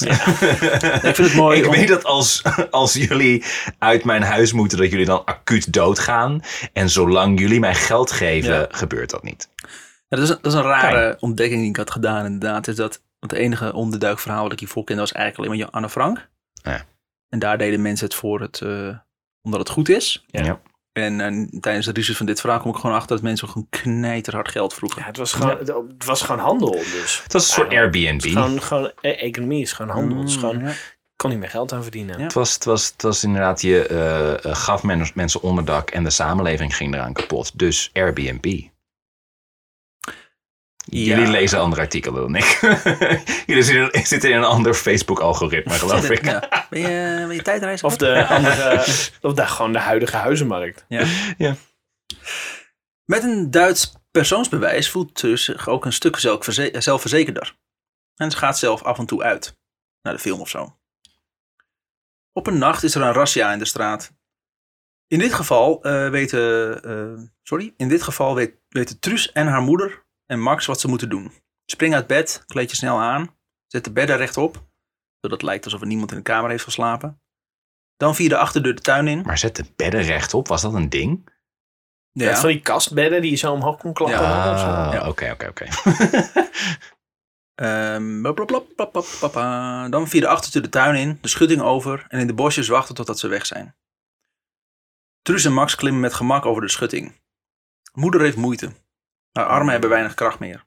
Daarom trekken Truus en Max met alle kracht die ze hebben de- hun moeder over de schutting. In de bocht- bosjes wachten ze in de kou tot ze weer naar binnen kunnen. Twee ogenblikken later eh, gaat de achterdeur open en zien ze een lantaarn in de tuin schijnen. Ongeveer vijf minuten gaat de man weer naar binnen. Tien minuten later komt een, docht, komt een van de dochters van mevrouw de Nieuwenhuizen, of Driehuizen, ze halen. Nieuwenhuizen geschreven, de Driehuizen. Kom maar, het is veilig, ze zijn weer weg. Oom Aad komt vaak op bezoek. En neemt bijna altijd wel iets lekkers mee voor de moeder van Truus. Max kan hem niet uitstaan. Ik haat hem. Ik kan hem al wel doen met die uitgestreken kop van hem. Hm. Ik vertrouw hem voor geen cent. Nu ze in Amsterdam zijn, wil de moeder van Truus even langs haar moeder. In Amsterdam, die woont er ook. Mhm. Ze woont in een echte jodenbuurt. Het bezoek is daarom ook best gevaarlijk. Maar waarom niet? Je weet nooit wanneer, je, wanneer het niet meer kan. Ja, kan ieder moment klaar zijn. Ja. Ja. Door de toename van het aantal razzia's in de buurt voelen ze zich ook niet meer zo veilig in Amsterdam. Joh. Of in Den Haag, wat ze nu zitten. Een paar nee, Amsterdam zitten. Een paar dagen later stopt er een wagen voor de deur en hoort Truus geschreeuw op straat. Als ze door het raam kijkt, ziet ze allemaal landwachters en Duitsers op de stadhouderskade. Alles wordt afgezet. En dat allemaal precies voor de deur van het pension. Een paar mannen worden aangehouden en bij elkaar gezet. Hm. Er wordt veel geslagen en geschreeuwd en geschopt. Truus, die was wezen schuilen in het souterrain, ziet bij de deur haar neef Simon van der Zuiden staan. En ze laat hem vol verbazing binnen. Simon is de zoon van de broer van de vader van Truus. De zoon van de broer van de vader van Truus. Nee, die, die zie ik al niet meer. Ik vind het was- familie. Het is niet mijn broer, maar toch is het de zoon van mijn vader. Raar, De broer van Wie ben ik? Simon eh, vertelt dat er geen Jood meer in, Nederland, in Amsterdam woont. Iedereen is opgepakt en weggevoerd. Jezus. Simon vertelt ook dat de rest van de familie van Zuiden allemaal is opgepakt. Truus zegt tegen Simon dat hij eh, hier bij hun moet komen wonen. Als Simon zijn vrouw gaat halen, is dat de laatste keer dat ze elkaar zien. Oh. De moeder van Truus wil nog één keer naar haar moeder om haar over te halen om ook in onderduik te gaan. Ze komt niet veel later terug. Spierwit van angst. Haar moeder is ook uit huis gehaald. Geruimd. En ze vraagt zich af wat de Duitsers moeten doen met een oude vrouw. Die kan helemaal niet in zo'n werkkamp werken. Nee. Dat is toch de gedachte Dat toen, zegt ook maar inderdaad Ja. weer wat over wat, wat Ja. ze dachten dat er aan de hand was. Ze wisten niet dat ze allemaal vermoord werden. Ja, Nee. je hebt het in, in, in Tweede Wereldoorlog al- films ook altijd zo van... waarom gaan die mensen niet weg? Waarom in godsnaam? Weet je wel, maar er was gewoon nog nooit zoiets gebeurd Ja, als de holocaust. Dus niemand, het ging, kwam maar niemand op dat zoiets kon gebeuren. Ze besluiten dat het niet meer veilig is in Amsterdam. Hm. En regelen weer een nieuwe onderduikadressen. nummer, nummer vijf of zes Ja, inmiddels. vijf inmiddels. Ja. Twee dagen later neemt Truus opnieuw afscheid van de moeder en Max. Oef. Voor de oorlog heeft Truus nooit iets gemerkt van antisemitisme. Dat woord kende ze niet eens. Max werd wel eens uitgescholden voor vieze jeuden. En dat was vervelend. Maar die pers- Jeuden? Jeuden is Jood. Duits. In het Duits, oh, oké, ja. Maar ook Nederlands, Jeuden. Jude. J-E-U-D-E. Nog nooit gehoord, oké. Nee, waarschijnlijk ook omdat het een best wel nare documentatie is. eh, Misschien. eh. Ik weet niet wat voor kringen jij je bevindt, maar Maar ja, nogmaals, ik heb een ander Facebook-algoritme dan jullie. Blonde haren, blauwe ogen. dat was, eh, ze hebben dus al eens uitgescholden voor vieze jeuden. En dat, dat is vervelend. Maar die personen noemden ze dan gewoon een pargkop. Een bargkop. Parg. Barg. Pargkop. En Oké. dat betekent... Dat is iemand die door zijn huid- of hoofduitslag gemeden wordt. Een onaangenaam mens. Een met je paardkop. En, an, en, eh, en anders gezegd, een schurfthoofd. Yeah. Nou, lekker. Ik denk een goed, goed scheldwoord. een soort represaille? Pargkop. Ja, Een ik met ga, je hem- paardkop. ik ga hem sowieso gebruiken. Barg. Het klinkt ook lekker. Het is een lekkere bargkop. Ja, maar sowieso Joodse woorden zijn fantastisch. Met chokken en zo. Uh, koefnoen. Hm. Ook was er sprake van jaloezie. Veel Joden wa- waren zelfstandige ondernemers Ja. en hadden goed lopende zaken. Dat zorgt voor eh, scheve ogen. Het eh, Gaan, we nou weer vijfde... over, gaan we het nou weer over Chinezen hebben? Of, eh? Ja. Sorry. De stilte was net iets te lang. Ik moest een boertje laten. Het eh, vijfde onderduikadres is bij de familie Landers in Didam. Truus komt daar in maart 1943 aan. Het is een boerderij die erg afgelegen ligt. Vanaf de weg moet je eerst een heel lang pad af voordat je bij het huis aankomt. Om de boerderij liggen uitgestrekte weilanden. Dus je kan goed zien waar de Duitsers vandaan Of er, iets, eh, Ja. er iets aankwam inderdaad. Voor de boerderij staat boer Jan al te wachten. Zo, dus jij bent het nichtje van mijn vrouw uit de grote stad. Wink, wink, nudge, nudge. Kom, maar, kom maar binnen, dan heb ik een verrassing voor je. Binnen ziet ze in haar verbazing haar lievelingstante in de woonkamer zitten. Oh. Tante Betsy. Hm. Betsy is de jongere zus van haar moeder. Van Betsy hoort ze dat oom Sam al in oktober 1941 tijdens een razzia is opgepakt. En gedeporteerd is naar Oostenrijk. Een maand later kwam het bericht dat hij was overleden. Dat was zo. Dat Vast het geen natuurlijke omstandigheden. Mm, Maar toen nog, hij is overleden. Ja. ja, Ik weet kan ook niet nou precies. Ik kwam hier aan. zo toevallig. Hij ging ja. douchen, toen kwam hij de dood uit. Ja. Zie je Te lang op de NS staan wachten. het. Legionella-ziekte, denk ik. Na, Kun je oplopen in de douche. nadat, het, eh, bericht heeft, eh, nadat het bericht heeft Betsy gelijk onderduik geregeld voor haarzelf en haar kinderen. Alleen konden ze net als in Truus geval niet met z'n allen bij elkaar zitten. Tante Betsy en Truus mogen in en rond de boerderij vrij rondlopen. Dit komt omdat ze kunnen doorgaan als de hulp. Hmm. En als er vragen zijn, dan zijn ze gewoon eh, de familie uit de grote stad. En niemand vraagt ooit wat. Dus je hoeft nooit die het antwoord te geven. Hmm. Op een dag komt een andere bakker dan gewoonlijk met zijn broden aan de deur. Eh, Tante Betsy neemt het brood aan, in, eh, aan in ontvangst. En op het moment dat ze elkaar aankijken, herkent ze hem als de bakker, als bakker Maandag uit Laagkeppel. Hm. Het dorp waar Betsy jarenlang met haar familie heeft gewoond. Hmm. Ze kan aan zijn blik zien dat ook hij haar heeft herkend. Oh, tyfus. Als de deur dicht is, zakt Betsy in elkaar. hij heeft mij herkend. Maar hij kan toch goed zijn? Is de vraag. Ja, dat kan. Ja, dat kan, maar kunnen we het risico je nemen? dat risico nemen moeten, we moeten weg hier. Kut. Een vreemde man in de auto stopt bij de boerderij. Stap in, allebei. Ik breng jullie naar eh, de meren. Is weer een onderduiker. In juni 1943 komen ze aan bij het adres in de Meren. Een vrouw van rond de 40 zegt dat ze binnen kunnen komen. Ik ben Sjaan, zegt de vrouw met een schelle stem in een plat Utrechts. Zo mag je hem ook noemen. Mijn man en twee zoons zijn er nu niet, maar eh, daar kun jullie vanavond mee kennis maken. Het is wel leuk dat je zegt, ik ben Sjaan en zo mag je me ook noemen. Sean. Weet je? Sean, Het is een beetje alsof ik me voorstel van, hoi ik ben Sjors en eh, zo mag je me ook noemen. Remy, en, maar je mag me Albert noemen. Ja, Ik antwoord alleen niet op die naam, wat zich uh, me zo noemen. Hoi, ik ben Tim eh, en ik heb liever niet dat je me zo noemt. nee. Ja, maar we begrijpen ook allemaal waarom, waarom het niet zo is. Snap ik wel. Sjaan gaat naar boven en blijft eh, staan voor de kamer. Dit is jullie slaapkamer, die, die, die jullie met jouw moeder delen. En ze kijkt daarmee Truus aan. De deur gaat open en Truus zit haar moeder zit op bed. Ah. Weer herinnerd. Hoera. Naast de moeder, eh, moeder en Betsy delen ze ook nog een kamer met een achternicht van de moeder van Truus. En diens verloofde. Dus, Ook komen ze erachter dat Sjaan een communist is. Hm. Maar ze houdt wel van geld. Een Joodse communist. Ja, een com- ja. Maar een communist die van geld houdt. Maar Sjaan is de, is ook een beetje van het apart. Oh, onderduikadres, toch? Dus die is niet Joods, Sjaan is gewoon een onder, maar onder- communist. Maar wel een communist. Ja, wel een communist. Dat weer een an- ander ding ja, was. Maar ze houdt wel Ja. van geld. Oh, natuurlijk, daardoor raakt je verbaasd. Ik zei, ze houdt van geld. Dat betekent natuurlijk niet dat ze Joods is. Nou, eh Nee, dat zei jij net, een Joodse communist. Maar dat is het dus niet. Nee. Dit En- was, dit, dit was een zeldzaam moment dat ik niet antisemitisch was. Oké, dan kunnen we Laura er even bij stilstaan. Geniet er even van. Ik ga nu weer de diepte in. Ja, het is goed dat je zelf ook aangeeft dat het een zeldzaam moment is. Precies. En vraagt ook eh, zeer veel aan Joden om bij haar te kunnen blijven. Als ze niet kunnen betalen, dan trapt ze die gewoon weer de Ja, deur voor het geld inderdaad. Dat dacht Hmm. ik al wel. De Fijn, hè? communist die gek is op geld. Ja. Want, en dat deelt ze dan vervolgens onder de armen. Een beetje Onder links, haar- beetje rechts. Onder haar linker en onder de rechterarm. ja, Ja, bedoel ik. Een beetje links, een beetje rechts. Wat ook niet helpt voor het gevoel van veiligheid, is dat de man van Sjaan bij de NSB zit. Wacht even. Dus een communist en een NSB'er zijn met elkaar getrouwd? Ja. Hoe werkt dat in godsnaam? En weet de NSB'er van de onderduikers of vindt hij het allemaal goed? hoe hoe voed je de kinderen op? Zoveel vragen, Remy, zo weinig antwoorden. Mag ik verder vertellen? Ja, vertel Oké. verder alsjeblieft.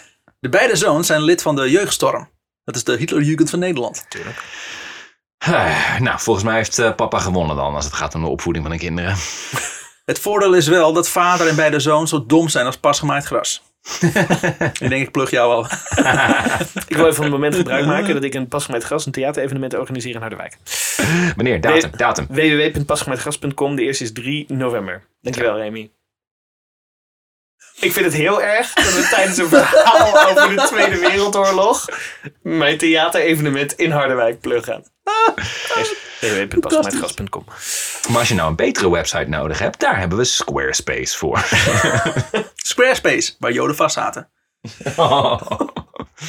En Sjaan heeft de broek aan in huis. Haar man heeft helemaal niets in te brengen. De rijbroek. S'avonds zitten ze aan tafel met z'n negenen te eten. De twee jongens zitten in hun eh, uniform aan tafel. Lichtblauwe blouse met epauletten, een das en een zeer korte zwarte broek. Truus heeft het gevoel alsof ze bij Hitler aan tafel zit. Ja. Ongemakkelijk. Oké, ja, Waar sorry, praat je over in godsnaam? Af en toe praat Truus met de zoons. Huh. Wij zijn stormers. Wij gaan naar de jeugdstorm.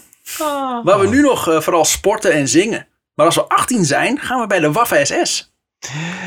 Yay. Ja, Truus doet alsof ze, allemaal, of ze het allemaal super interessant vindt. Wauw, Ja, is dat misschien wat. iets voor mij? Ja. Is de jeugdstorm niets voor jou? Ja. Vraagt een van die jongens. En zegt een, je- en zet een jeugdstormmuts op het hoofd van Truus. Oh, Jezus. Truus Oh, trekt- brandt. Truus, Truus trekt de muts gelijk van haar hoofd en Ja. zegt: Niet doen joh, straks wordt hij nog besmet. De jongens lachen en, en al vraag, vragend lachen ze, of al, al lachend vragen ze: "Oh, Hoezo, heb je luizen dan? En Truus lacht mee. ja. Dat was het. Oké. Ze zijn echt fucking dom. Ja, maar ook niet handig van haar. Nee, ook, maar ook zegt ze wordt hij besmet. Van, Ja. Oké, heb je luizen dan? Hahaha. Mm, ja? En zij zijn ook niet van waarom heeft mama opeens deze eh, zijn mensen in- donkerharige mensen die we moeten verstoppen in huis. Maar ze hebben een Ja. pension, hè? Dus ze verblijven daar gewoon Ah, betaald in kamers. Oh ja. Het is nog steeds een beetje vreemd, maar Het ja. is toch super vreemd, Ja. inderdaad. Overdag blijft iedereen zoveel mogelijk op de kamer.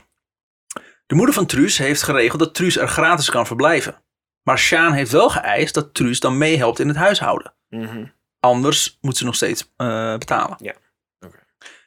Achter haar rug om noemt Betsy eh Sjaan en klafte. Wat Over goeie- is het varkop is mooi. Ja. Klafte betekent teef. Lekker. Lekker Als hè? een vrouwelijke hond of gewoon kutwijf? Beide. Gewoon, Lekker. gewoon, je bent een Dave. Ja, gewoon een goed Kafte, klafte? klafte. klafte. Klinkt lekker toch? Klafte. Ja, lekker. Oh, heerlijk. Lekker, klofde. Verrekte klafte. In de zomer, op een hete dag, De zomer. hebben ze het raam openstaan. Eh, in de achtertuin horen ze gezang. Het zijn de zoons van Sjaan. Mm, here we go. De trommelknapen sluiten aan, op mars met de jeugdstorm mee. De stormers volgen hand in hand voor leider, volk en vaderland. Stormersjeugd, stormersjeugd, stormersjeugd marcheert. Opgevolgd met door schuld van de joden en het grootkapitaal. ah, there we go. Hierna sluiten ze het raam maar. Het geld raakt langzaam op. En ze kunnen niet meer Sjaan betalen. De moeder van Truus besluit geld te gaan halen. En met de hulp van Betsy laat ze haar haren bleken. Van zwart naar lichtbruin. Mhm. De volgende dag eh, kan Truus de hele dag van spanning geen werk doen. Sjaan begint te klagen. Maar Betsy neemt het voor Truus op. Ze is bang dat haar moeder wat zal overkomen. Waarop Sjaan antwoordt. Ze kan beter bang zijn voor zichzelf als het zo doorgaat. Wat? Leuk Hmm. hè? Oké. Met andere woorden, als je niet doorgaat, dan moet je betalen waar je het geld niet voor hebt. En als je het geld niet hebt, je kan me niet betalen en je helpt me ook niet. Trap ik je met je jodenhoofd op straat. Ja. Ik ken, ik ken nog wel wat NSB'ers. Ja. Na vier dagen geen bericht te hebben gehad, is er opeens nieuws. Ze krijgen bericht dat de moeder is opgepakt door de nazi's. Oh. Ze is verraden. De inspecteurs wisten al dat ze Joods was. Ze zit in Westerbork, maar zal snel gedeporteerd worden naar het oosten. Als Sjaan thuiskomt en het nieuws hoort, zegt ze tegen Truus: Je moeder is dood. Altijd. Lekker dan. de, de, de zachte hand in deze Zij is, situatie. zij is echt een beetje de beb in deze situatie. Zij heeft gewoon Ja. als communist zou zij eigenlijk, of zou zij eigenlijk, dat is misschien niet juist. Ja, nee, Freud. vertel oh, meer. oh, Freudian slip. Nee, maar ik bedoel, zou ze de lul zijn onder het nazi-regime? Ja, Maar ze legt het aan, ze heeft het met, ze, de, de man is NSB'er. Dus net zoals, de, zoals Beb heeft ze gewoon, Ja, ze is ze hult met de vijand. Ja. Ik denk dat ze zegt dat ze NSB'ers is omdat het leuk klinkt. Ja, of... Of sorry, dat ze communist is omdat het leuk klinkt. Ah, oké. Maar een communist over het algemeen Ja. heeft Klinkt niet zoveel boeit met geld. Maar het, ik bedoel, onderdak bieden aan Joden was toch ook gewoon, er zat toch ook gewoon een straf op. Kijk, de straf op, ja. Ja. Absoluut, ja.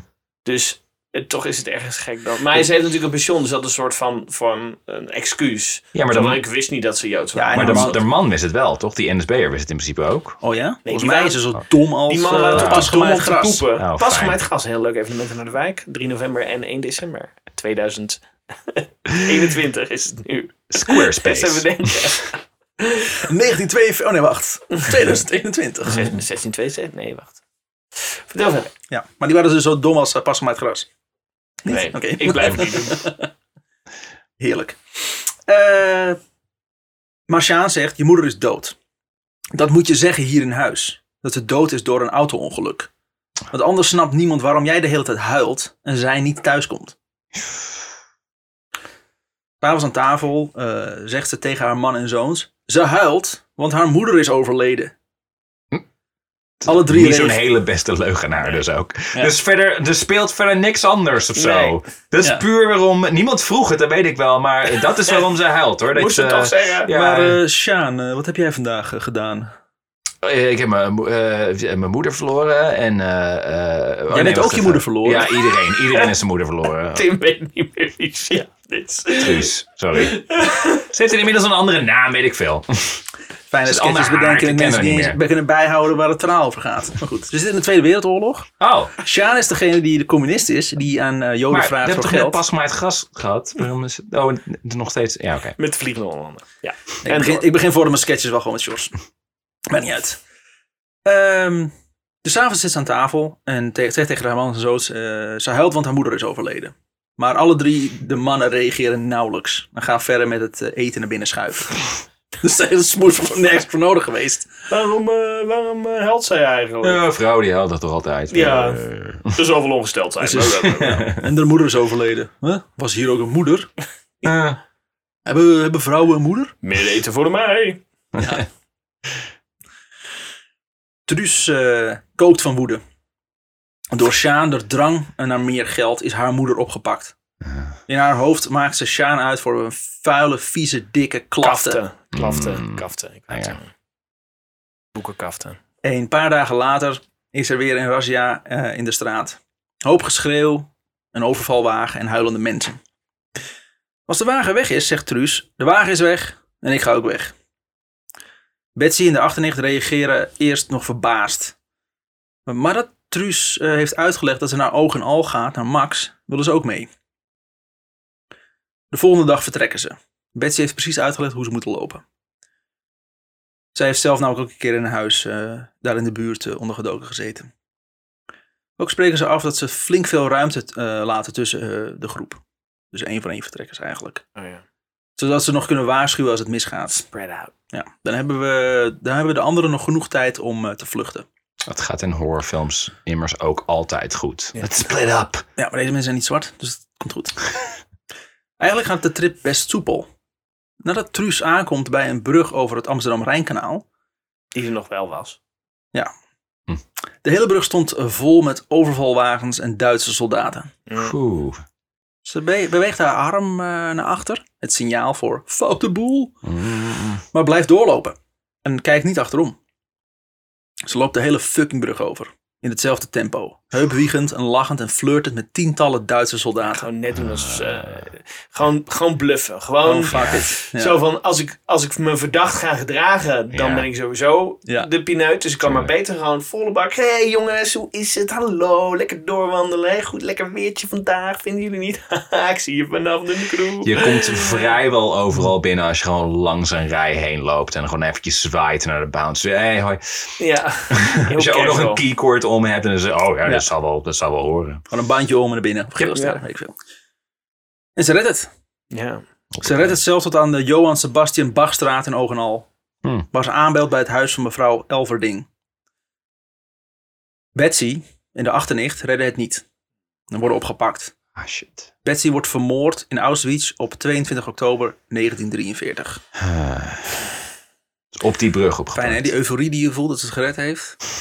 Ja, voor Ja, haar. dat is een maar tante ja, die weggaat. Maar sowieso heb ik op dit hele verhaal geen euforie hoor. Over alles wat er gebeurt, Remy. Dus we moeten het toch nog een keer nieuws. gaan hebben over de kleuren en wat het betekent. Want fucking hell. Ik wist ook niet hoe ik dit moest inschalen. Maar als je dit al erg vindt, dan hou ik mijn hart vast van wat er nog gaat komen. Oh nee. Hier vindt ze Max. En ze vertelt hem dat hun moeder is verraden en opgepakt. Max geeft eigenlijk gelijk aan de schuld. Dus die oom. Ja, Hmm. Want ik- hij ja, verdacht kan. eh, dat, eh, dat Ah, ja. eh, die oom een oogje had op die moeder. Die ze niet beantwoordt. Oh. Goed, nooit, eh, nooit bewezen. Maar wel verdacht. Meneer en mevrouw Elverding zijn communisten. Ook Nou, al. Dat wil zeggen... En ze heel veel geld? Ze hielden niet van geld, maar ze haten wel nazi's. Kijk, Ah, kijk. Daar kunnen we iets meer mee. Hier kunnen we mee werken. dat Dit is, zijn de communisten die ik ken. Hoppakee. Truus wordt nadat ze bij het huis is aangekomen echt gelijk ziek. De vrouw, die Mie heette, nee. Oh. Na een kopje koude koffie. Oh. Er komt een dokter. En die, eh, die klopt hier en daar wat op de lijf. Zegt wat vage dingen. En zegt daarna tegen Max, te weinig water gegeven. En daarna vertrekt hij Het is weer. geen plant. Ja, ik wil zeggen, inderdaad, ja. Beetje pokom erbij, weet ik veel. Nou, ik ga weer weg. Maar ik, ik merk ook dat in alle verhalen die ik nu vertel, is een dokter echt extreem lame-ass klootzakken Ja. die niks doen. Ze doen maar wat, inderdaad. Godverdomme, wat een nutteloos beroep eigenlijk. Ze hebben inmiddels geleerd om, te zeggen, neem maar een aspirintje. Dat is een enorme stap Ja. vooruit. En, en bel ons- en als de klachten aanhouden, bel ons over twee dagen. Precies, bel me over een maand nog een keer als je nog steeds bloedt. Ik eh, schrijf een recept waarvan niemand weet wat er staat. Mhm. En de apotheker doet ook maar wat. En als het er over drie dagen nog is, dan ben ik waarschijnlijk met vakantie. maar dan is er wel een andere huisarts die ik heb ingeschakeld. Die Die, ook niet met vakantie is. Truus is eh, eindelijk beter. Dus water helpt, als het goed is. Fijn. Als ze weer een waarschuwing krijgen dat er een razzia op komst is. Mhm. Max en Truus moeten daarom uit voorzorg in een schuilplaats zitten. In de gang beneden tussen de wc en de, en de deur naar de keuken ligt een kleed. Onder het kleed ligt een plank die een groot gat in de grond bedekt. Het gat is de ingang naar een stelsel van lange donkere gangen die onder de hele huizenrij doorlopen. Jesus. Oh. Na de razzia moet Truus weg, want het is te gevaarlijk voor haar in het huis. Ze hebben maar één plek, ze hebben maar plek voor één onderduiker. Behalve dan als een kelder hebben en een gigantisch gangenstelsel. Maar los van dat. Na zonsondergang loopt meneer Elverding samen met Truus naar een ander gezin in Oog en Al. Het is een man met twee kleine kinderen. Hij heeft ook een vrouw, maar zij ligt al eh, weken in het ziekenhuis. Eind september 1943 komt ze aan bij dit gezin. Nadat ze eerst eh, nadat ze kennis hebben gemaakt met de man, eh, zegt de man eigenlijk: Ik doe altijd eh, het huishouden hier eh, alleen, terwijl ik lange dagen werk. Maar nu ben jij er, dus dan kun jij het van me overnemen. Ga je maar werken dan. Eh Truus knikt. Ja, Ja, ze anders? Ja. Ze heeft verder geen reet te doen ook, dus ja. Ja, maar hoe ze dan zeggen nee? Ja, maar ik weet, Nou, dat ga uit, ik niet doen hoor. ik weet uit ervaring door de lockdown wat... En dat hebben we inmiddels. Oh my eh, God. Precies hetzelfde is. weet ik inmiddels dat je echt de meest domme huishoudelijke Oh, nee, taken die waar je op eerst een praten. tyfus hekel aan had. Ik, ga, ik, ik weet dat jullie inmiddels niet meer luisteren. Maar eh, dat je, ik, ik heb tegenwoordig als ik, als ik boodschappen moet doen of de vaatwasser moet uitruimen. Dat ik echt denk, oh ik heb iets te doen, oh fijn. ja, werk. I have a purpose. Nee, wat ik voornamelijk denk is dat, eh, waarschijnlijk heb ik verderop in het verhaal nog op beschreven, maar ik ga het gewoon nu gewoon zeggen. Doe. Is dat, eh, Kan je je eigen verhaal spoilen? ja, eh, maar pas op het eind. Maar hij Is geeft dat- mij de dat- schuld er wel Dat van. onderduikers eh, eigenlijk een soort van slaven werden in Nederland. Want ze Ja. moesten wel. En Ja. we zetten ze gewoon in. Of we, we trokken ze helemaal leeg qua geld. Ja. Ja maar dat, dat Of we was- zetten ze in voor huishoudelijke klussen. was En een gegeven- handel. Op een gegeven moment, op een gegeven moment gingen, er ook, gingen ze er ook bijna van uit. Niet iedereen. iedereen sommige mensen deden het echt wel uit ehm, goedheid. goedheid. Of een soort van, nou, dit hoort nou eenmaal bij je. En bij dat is je- het verhaal wat we misschien voornamelijk ook gepusht hebben natuurlijk. Of zo van we- mensen die eh, andere mensen innamen om onder Waren te allemaal goed. duiken. Ja. Waren allemaal goed, want ze hielpen tegen de Duitsers. Ja. Tot Zwartboek eigenlijk. Zwartboek is de eerste eh, mainstream productie fucking waarin eh, ja. ja, maar het gaat wel heel erg in op de duistere kanten van het verzet. En van... Ik weet niet zoveel meer van die film als ik heel Nee, erg maar gaan we ook niet nu benoemen. Deze podcast is gesponsord, dus wel. Paul Verhoeven. De man laat Truus eh, haar kamer zien. Het is een kleine kamer zonder bed. In het midden ligt een kleedje op de grond Ja. waar ze op moet gaan slapen. Ze wordt 's ochtends koud en stijf wakker. Ze gaat naar beneden, eh, maar ze weet niet precies eh, wat de man van haar verwacht. Bij binnenkomst in de woonkamer mompelt de man een soort van goedemorgen. Dan opeens zegt hij: We eten om vijf uur. Dat doen we warm. Eh, kook jij de witte kool en aardappels? De man vertrekt na het ontbijt. Hmm. Truus eh, ruimt alles op en blijft eh, daarna een beetje in een stoel aan de eettafel wachten tot de kinderen thuiskomen. Die kijken haar een beetje raar aan. Die hadden haar ook nog niet gezien. Want ze is die avond gekomen, ze moest op het kleedje gaan slapen en Ja. de volgende ochtend zit ze daar. Ja. Ik ben nu jullie moeder. Ja. Want, Ben je nog niet aan het koken? Pa komt zo thuis en die wil eigenlijk gelijk eten. Oh, dit is de eerste keer dat ze er zien. Hebben we dan, eh, waarom ben je niet aan het koken? Ja. Totale vreemde in mijn huis. Heeft die man nog meer eh onderduikers in Ja, huis gehad? waarschijnlijk wel. Ze weten inmiddels hoe, al hoe het zit. Truus staat in de keuken. Ze zijn ook niet verbaasd dat ze er is, ze zijn verbaasd dat ze nog niet Niet aan het koken is, ja. Dat is, dat is de grote, het grote mysterie What the hier. fuck? Jezus. Truus staat in de keuken. Flikkert de witte kool en de aardappel in een pan. Zet deze op het vuur en gaat weer zitten. Als de man thuis komt, trekt hij een smerig gezicht. Het stinkt hier. Loopt naar de keuken en begint daar te vloeken. Er komt inmiddels bruine rook uit de pan met de kool en de aardappelen. Eeuw. Ze is vergeten om er water bij te doen. Oh, ze kan helemaal niet koken. Veel leuker wordt het daar niet in huis. Het was dan ook een verademing dat oom Frans op een dag langskomt om haar mee te nemen naar een ander adres. Oom Frans heeft een adres geregeld in Haren, Hey. bij familie de Jong. Feestje. In feest oud! Dietje Timur is er ook. Die zegt, kom hier naar Haren, ze hebben hier joden! Hashtag 3FM, hey! Gerrit Joling staat te spelen. Take me to the tropics. Ticket to the tropics. Whatever. Ticket to the Tropics is letterlijk wat veel nazi's na de oorlog hebben gedaan. Sorry. Daar hadden het toch ook over dat Ja, nummer? ja, ik geloof het wel. Eh, de familie de Jong eh woont in een prachtig groot huis met een rieten dak. Mevrouw de Jong stelt zich voor. En ze noemt zich eh, en zegt: Noem me maar Tante Klazien. Dat is hopelijk ook de naam. S'avonds maakt ze kennis met meneer de Jong. Hij werkt op een, di- op een distributiekantoor en heeft daarvoor, eh, daardoor toegang tot eh, extra bonnen. Die hij via het verzet bij allerlei onderduikadressen terecht laat komen. Een beetje creatief boekhouden doet wonderen. Mhm. Het eten is lekker en eh Truus is dankbaar dat ze hier mag wonen. En helpt elke avond na het eten met het afruimen van de borden. Volgens mij is alles beter na dat vorige adres. ook. Ja. Ze mag van Klazien af en toe naar buiten. Achter de villa ligt een bos waar nooit echt iemand tegenkomt. De frisse lucht doet haar goed. Als ze een maand of twee bij de familie woont, komt meneer de Jong op een middag veel vroeger thuis dan normaal. Hij trekt zich meteen met zijn vrouw terug in de eetkamer. Truus eh, weet gelijk wat dit betekent en heeft haar koffer al gepakt voordat mevrouw de Jong haar het slechte nieuws kan komen brengen. In november 1943 duikt ze een paar dagen onder bij een politieagent in Groningen. Heeft al een hoop adressen versleten Ja, inmiddels. 7, 8 inmiddels. Nee, dan nog ja. een nacht bij familie Aalderen in Groningen. Ook in Groningen. Dus weer, weer een ander adres. Gebeurt niet zoveel noemenswaardig. Oké. Van die familie kreeg ze te horen dat, dat die nacht oom Frans van zijn bed is gelicht. Door de ziekenheidspolitie. Mm. Politie. En naar eh, het schooltenhuis is gebracht. Wat ook wel het voorportaal van de hel wordt genoemd. Dat hebben ze tegen haar ook gezegd. Hij is gebracht naar dat gebouw. Dat, is ook, wel. het voorportaal van de hel. Maar maak je geen zorgen hoor, komt goed. Eh, Fuck zeg je hij? Welkom in het vagevuur. Meneer Van Aalderen vindt eh, voor Truus een nieuw onderduikadres. En nog diezelfde dag eh, trekt ze alweer in bij het twaalfde gezin. Oh, Bij een jong stel in de Van Starkenborgstraat in Groningen. Het is een lief gezin met lieve mensen. Maar al snel krijgt ze ook hier het nieuws dat ze weg moet. Omdat de familie te horen heeft gekregen dat het niet veilig is. En zo wordt er weer een nieuw adres voor haar geregeld in het gevangenisdorp Veenhuizen in Drenthe. Bij de familie van der Linden, Gevangenisdorp? het gevangenisdorp. Ja, ken het ook De niet. dorp is een gevangenis? Of er staat een er staat een heel gevangenis? groot gevangenis. Eh, Komt ook een keer aan het bord een andere goede ouwe, die ik nog steeds aan het onderzoeken ben. dit, dit is haar dertiende onderduikadres. Jesus. Eh, het gezin bestaat uit vader en moeder van de Linden.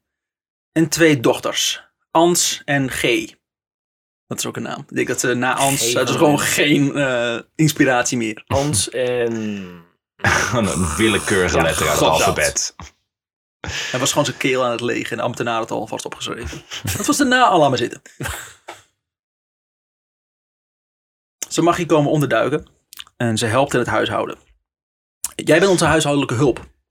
Dus je kunt vrij bewegen. Gewoon eh, niet zeggen dat je Joods bent.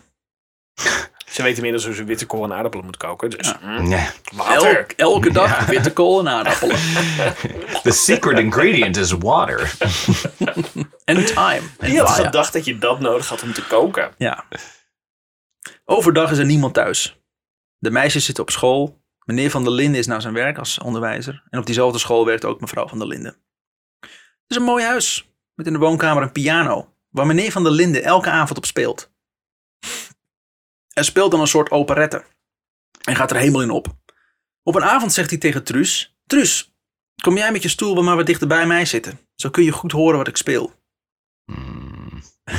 Na elk stuk eh, wat hij speelt, kijkt hij opzij. En vraagt Truus wat hij ervan, wat, wat, eh, wat, vraagt aan Truus wat ze ervan vindt.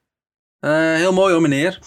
Ik ben meer van de rock en roll. Wat moet, moet ze anders in zo'n situatie? Ja. Zeggen dat het kut is? Ja. Oh, wat goed. Ja, maar dat is het. Het is gewoon bij ieder adres is het ja, dat is goed en het is prima. En, want die, nogmaals, die mensen die houden je in leven. Die houden een dak boven je hoofd. Dus je, je hebt geen keuze. Of vind je het heel kut? Als die man gaat zitten scheid op zijn piano. Dan zegt ze, oh prachtig, Prachtig. fantastisch. Zo heb ik nog nooit iemand eerder een piano zien spelen. Ik zag dat er vooral veel emotie eh, naar boven kwam. Heel mooi.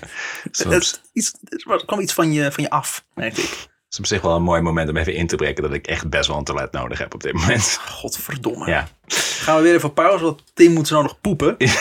Schijnbaar is zijn dwang voor zijn darmen belangrijker dan een verhaal over de Tweede Wereldoorlog. nou, daar zijn we weer. Tim zijn eh, darmen zijn leeg. Ja, een flinke, flinke razzia heeft daar plaatsgevonden, ja. Jezus Christus. Mijn huis heb je gewoon beveld. Ja, alsof ik, alsof ik een, een bakje koffie van goede mie eh, heb gedronken. Goh. We zijn, eh, nou, ik, Wie, heeft er het ook weer vertel- gekookt? Ik vertel het voor jullie, want de, de luisteraar weet het, want die krijgt alleen maar deze, dit intermezzo te horen aan het zijn dat Tim naar het toilet moest. Maar we zijn eh, bij bij Van der Lindes, waar Hij Truus zit- hij nu zit- zit. Eh, Truus zit naast meneer Van der Linden die piano aan het spelen is en steeds vraagt: Hé, hey, wat, eh, wat vind je Ben ik goed, hè? Vind je Vind je mij mooi? ook zo goed? Ik, Vind je dat eh, ik moet optreden? ik, eh, ik had dus vroeger bij de Beatles gezeten. Wie zijn dat? Ja, nee. Sorry. Welk jaar is dit? Ehm, maar goed, ze zit dus naast hem en hij vraagt elke keer, vindt hij het heel mooi? En zij zegt, knikt dan ja. Ja. En ondertussen denkt ze, sterf met je piano. Ze is er nog heel blij als mevrouw van der Linden een seintje geeft dat het bedtijd is. Een week later komt er eh, een waarschuwing dat de Duitsers naar het dorp komen. Lex, een andere man die ook bij de Linders onderduikt, rent, naar zijn kamer, rent van zijn kamer naar beneden. Vraagt waar, het, waar hij het beste heen kan gaan. Waarop hij te horen krijgt eh, de tuin in rennen. Ik heb getwijfeld over België. Waar kan ik heen? Ik hoor het hem zeggen. Waarop hij te horen krijgt de tuin in rennen en maar ergens in de bosjes te gaan zitten. Ik vond het leuk, Tim. Truus vraagt zich af waar zij heen moet. Maar zij krijgt te horen dat ze gewoon op de bank moet zitten met een boek. Doe maar alsof je leest. Doe maar alsof je leest. Ik kan toch gewoon lezen. ik weet dat je Joods bent, maar Ja. doe maar alsof. Dit is dan geen Torah, maar hè. er klinken Duitse stemmen in de gang. De meneer van der Linden spreekt Duits terug Mm. en er wordt gelachen. Hahaha, kugelkruiber, ja. ha, ha. Ja. Hilarisch. Hilarisch. Zoppa. Dan zwaait de deur open Oh. naar de woonkamer. En er komen twee jonge Duitsers de kamer binnen. Hallo. En ze, kijken, ze komen kijken wat voor, eh, naar wat fotoboeken. Meneer van der Linden heeft namelijk foto's van de dorpen waar de Duitsers uit vandaan komen. Het is heel raar dat hij foto's heeft van Ja. dorpen waar precies Duitsers uitkomen. Ja, die verzamel ik. Ik verzamel foto's van dorpen van Duitse Leute. Duitse dorpen zijn de beste dorpen. Ze lachen als ze er naar de foto's kijken. Ja, zo ziet het er precies uit waar ik vandaan kom. Ah, ik heb er te veel gelachen vandaag. Kramp in mijn kaken. Dan kijkt een van de Duitsers, eh, sorry, een van de soldaten plots opzij. Truus aan. Darf das schöne Mädchen auch, auch eine Zigarette? Oh. En biedt Truus een sigaret aan. Samen met een dikke knipoog. En dan vertrekken ze weer. Oké. Ja, maar dit is, dit is gewoon hetzelfde als met die brug. Dit is gewoon Ja. hiding in plain sight. Het is gewoon bluffen, net doen of er niks aan de hand. Dat je nergens bang voor bent. En dan is het goed. Want, Ah, want als jij verstopt zit op een zolder en ze komen even langs en zeggen: hé, er zit iemand verstopt achter die kist. Of iemand in de tuin. Nee. nee. Ik ben gewoon een kist.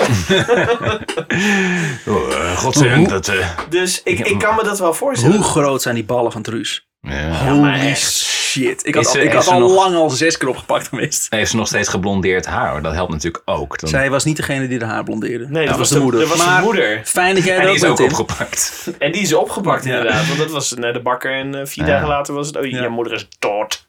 Hartstikke dood. Ah. Elke dag is, eigenlijk hetzelfde, eh, is het eigenlijk hetzelfde in het huis. Ook valt het Truus op dat meneer en mevrouw van der Linden heel weinig met elkaar praten. En als ze al met elkaar praten, dan gaat het eigenlijk over de kinderen en wat er nog moet gebeuren met ze. Elke avond speelt meneer van der Linden op die kutpiano. Goed, hè? Vind je het ook zo goed? Mag ze nou blij zijn dat er niet zo'n tijd was dat je van die keyboards had met van die voorgeprogrammeerde geluidjes en zo. Oh. Ik zie, me, ik zie hem voor me met een guitar ook. Zo. It's the final count of jullie volk. Sorry. It's the final solution. Werktitel. Excuses aan alle Joodse medemensen in Nederland. en elke avond zit Truus daarbij te wensen dat de Duitsers haar uit deze muziek komen verlossen. Ik ben trots op die zin, sorry. En Dan dat weten we niet zeker. ik miste die al een beetje in de vorige aflevering. Hij was niet Dat trots je op hoorde zeggen. "Ik ben trots op deze zin." Dan opeens stopt meneer Van der Linden en wrijft over zijn hand. Ik heb veel last van de bobbel aan de binnenkant van mijn hand. Mm, ik heel- wist dat hij op een gegeven moment over zijn bobbel eh, zou beginnen. Aan de binnenkant van zijn hand, hè? Weet niet waar jouw bobbel zit. Nou, ik weet het wel, want het is elke avond. Nou, goed. Ik heb veel last van de bobbel aan de binnenkant van mijn hand. Het zou heel prettig zijn als jij daar een beetje over kan wrijven. Oh nee. Oh, waarom nou toch? Dat zou de pijn enorm verlichten. Truus walgt van binnen. Joh. En antwoordt, ja, dat is goed. Ja. Met beide handen begint ze de hand te masseren. Maar natuurlijk, meneer Weinstein. Het mag wel ietsje harder. Ah ja, dat is heel prettig. Vanaf dat moment is dit nu elke avond een onderdeel van het ritueel. Ja. Soms aait meneer Van der Linden met zijn dikke duim over de hand van Truus.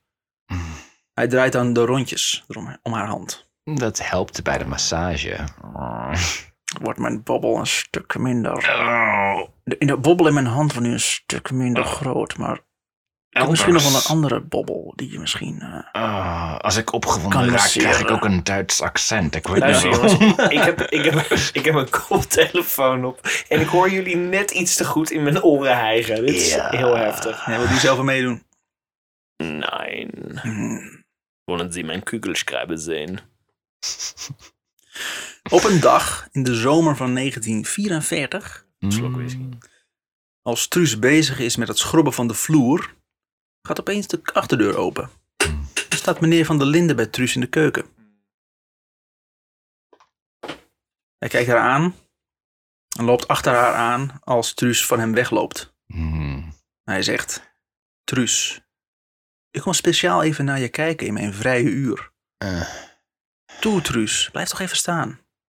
Hij pakt haar arm vast en trekt haar naar zich toe en kust haar. Ja, there we go. Truus omschrijft dat ze zijn bedorven adem ruikt, terwijl hij met zijn hand over haar borst gaat. Hmm. Ze rukt zich los en rent om de tafel. Volgens mij zijn we er inmiddels achter waarom dit een, een grijs verhaal is. Ondanks Wacht, het dat feit hadden we niet al lang? Nou ja, maar zeker, de- ja. Ja. Sorry. Oh. Tim komt er nu pas achter. Het mag voor mij een kleur ik probeerde gewoon iets te zeggen om dit moment te doorbreken. Ik- ik maar wil- hier gaan we weer terug. Ik denk dat dit, dit is wel een grijs verhaal, maar het is een donkergrijs verhaal. Nou, ik ik inderdaad, meerdere ja. gradiënten ga introduceren in mijn Antraciet kleurenthema's. verhaal. Ze rukt zich los en rent om tafel, om de tafel. Hij achtervolgt. Nu volgt er een soort van Looney Tunes moment. Truus. Benny Hill is dit. Truus denkt na een paar rondjes, ja fuck it. En springt uit het open keukenraam en rent weg. Jesus. Fucking badass. Ja. Als ze weer richting huis gaat, staat hij met zijn fiets op de oprit.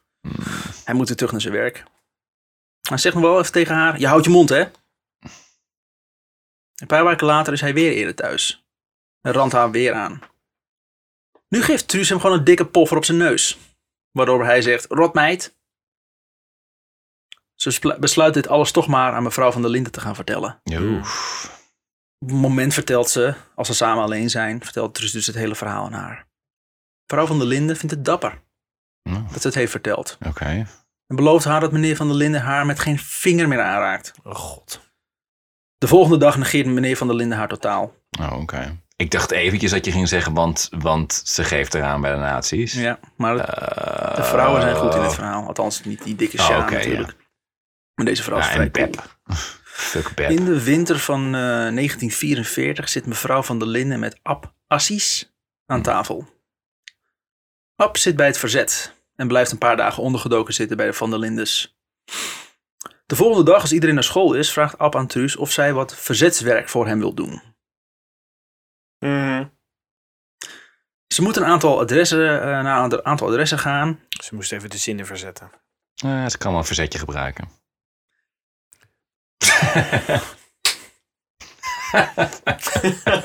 Dat was een high five voor Ja. een slechte woordgrappen. Ze moet een aantal Het was adressen niet. Remy die een van ons in het gezicht sloeg. Dat had ook gekund namelijk. Weet je wat het is? Het is zo'n naar verhaal dat we ieder dingetje wat We hebben iets is nodig. proberen aan te grijpen om daar een grapje over te kunnen maken. Het Verzet, ja, daar kan ik wel iets mee. Deed ze maar dat tegen die man. Yeah. Ze moet naar een aantal adressen gaan en alleen zeggen... eh, Oranje, in het veen, twee uur s'nachts. Hmm. En als Dit ze is- bij het verkeerde adres zijn, dan zijn ze vooral heel erg in de war. The fuck? Ja, the fuck? Met D-A-F-U. F-U-Q. De fuku. Kuren. Dit is een codewoord voor eh, wapendroppingen. Oké. De eerste waar ze heen moet is emo paapst. Emo. Yeah. Emo paapst. Emo Ja, ma maakt toch allemaal niet uit. Ik ga wat verzet. Ik, bedoel, ik snij mezelf toch Ah, af. daar, heb je, daar heb je die emo paapst weer. Oh, jezus. Niemand, niemand mag mij ook. Zijn zwart geverfde haar en zijn zwarte nagels. Ja, nou, oh, fuck jullie. Paapst is zo emo. is een meter in kleding van een hele rare reden. Inderdaad, ja. Ik ben mijn tijd gewoon ver vooruit. Waarom Ja. draagt hij s'nachts een zonnebril? Oh. Die lange leren jas is trouwens nu vooral wat de nazi's dragen. Dus Ja. ik werd heel raar naar gekeken. Maar ik was eerder conformist. Fuck jullie. Emo paapst Is een taxi-red. is de baas... Kijk eens. is de baas van de Spar. Op de supermarkt? Ja. Ik heb een supermarkt, ja, nou in. De Spar is een winkeltje in de buurt van het tweede gesticht. Dat is een gevangenis. De andere twee zijn eh, huisadressen waar ze heen moet. Aangekomen in de winkel laat ze eerst iemand voor, zodat ze alleen is met de eigenaar. En geeft het codewoord door. En voelt zich fucking episch dat ze actief iets heeft gedaan om de Duitsers tegen te werken. Kan ik me wel voorstellen na, na Ja. 13 onderduikadressen en eh, al die ellende. Ja, dat je iets kan doen, inderdaad. Ja. Een paar weken eh, later moet ze van Ab eh, met de fiets pistolen ophalen in Oosterwolde. ja. En mee terugnemen naar Veenhuizen. Pas onderweg beseft ze zich dat als ze gepakt wordt met een fiets vol wapens, ze Ja. nogal een probleem heeft. Jo. Maar het gaat goed.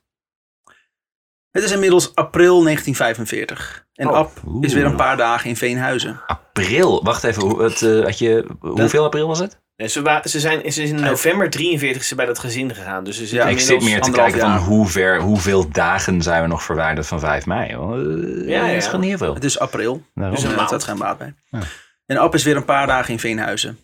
Dit keer vraagt hij aan Truus. eh, er zijn een aantal parachutisten naar beneden gekomen. Mhm. Eh, twee Fransen die de knokploeg Drenthe gaan helpen om Noord-Nederland te bevrijden.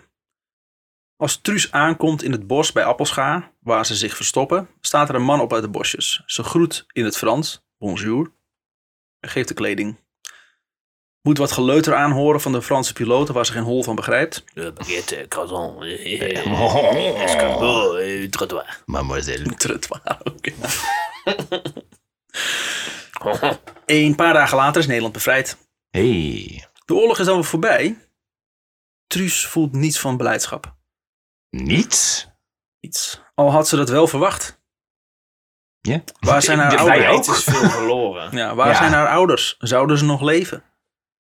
Ze vond het al Ja, kut. want dat weet ze natuurlijk niet. Nee. Ze- In, haar, in haar optiek Wacht, zijn ze haar weet ouders toch dat haar moeder... Oh, ja. En ze moest zeggen dat haar Je moeder dood verplaatsende was. Dus ze ja. weet Ja. niet wat... Ja, ja oké. want ook haar vader is inderdaad... Want die is toen, bij, nog voordat ze ging onderduiken... is hij op de trein gezet en zou die gaan werken. Ja, in.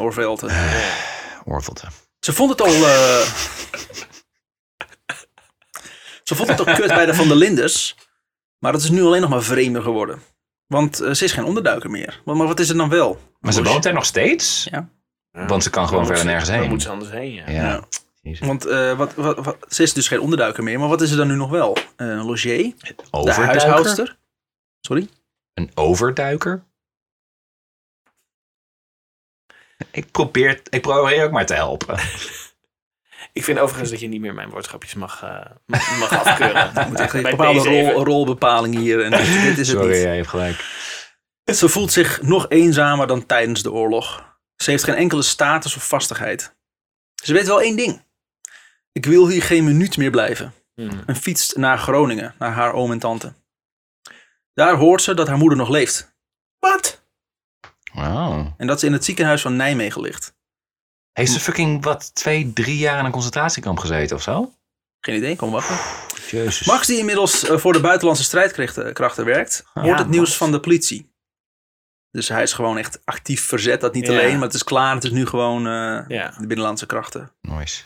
Stapt op een fiets met surrogaatbanden. Ik heb proberen uit te zoeken wat het is. Het verste wat ik ben gekomen is gewoon een fiets met houten banden. Eh, Een fiets helemaal van Drenthe naar Nijmegen. Jezus. het is, Ja. Op een op fiets met houten banden, wielen. Ja, Ja. ja. Dat is Max, knap. ja, fuck badass. Max hoort van de artsen dat zijn moeder heeft gezegd... als mijn kinderen niet meer leven, maak mij dan maar niet meer beter. Dus het was noodzaak dat het zo snel mogelijk werd. Terwijl de kinderen nog leefden. Ja. Gelukkig was er die fiets met z'n gaan wandelen. Hm. En Truus hoort van Max dat als ze helemaal is aangestrekt, ze weer naar Hogeveen gaat. Dus Truus gaat naar Hogeveen om te kijken of, hoe het huis erbij staat. En of ze daar samen met haar moeder kan gaan wonen. Onderweg naar Hogeveen komt ze in Assen Sam Stern tegen. De zoon Oh. van de dansleraar. Oh, jezus, ja, sorry. Is het die, heeft ze die op een gegeven moment in Amsterdam op straat? Nee, dat is de neef. Oh, Die sorry. heet ook Sam. Ja. De zoon van de dansleraar waarop Truus hopeloos verliefd was geweest. Oh, ja. Hij vertelt haar dat, eh, dat hij iedereen is kwijtgeraakt. Mijn hele familie is vergast. Eh, Vader, moeder, iedereen. Op één neef na. Die is uit de kampen teruggekomen. Zijn zusje Eva leeft ook nog na de bevrijd- bevrijding. Zij zat in Bergen-Belsen. Maar ze is niet veel later overleden. hmm, En Beb, is Beb dood? hoop Beb ik is wel. dood. Beb is Is dood. Beb dood? Ja.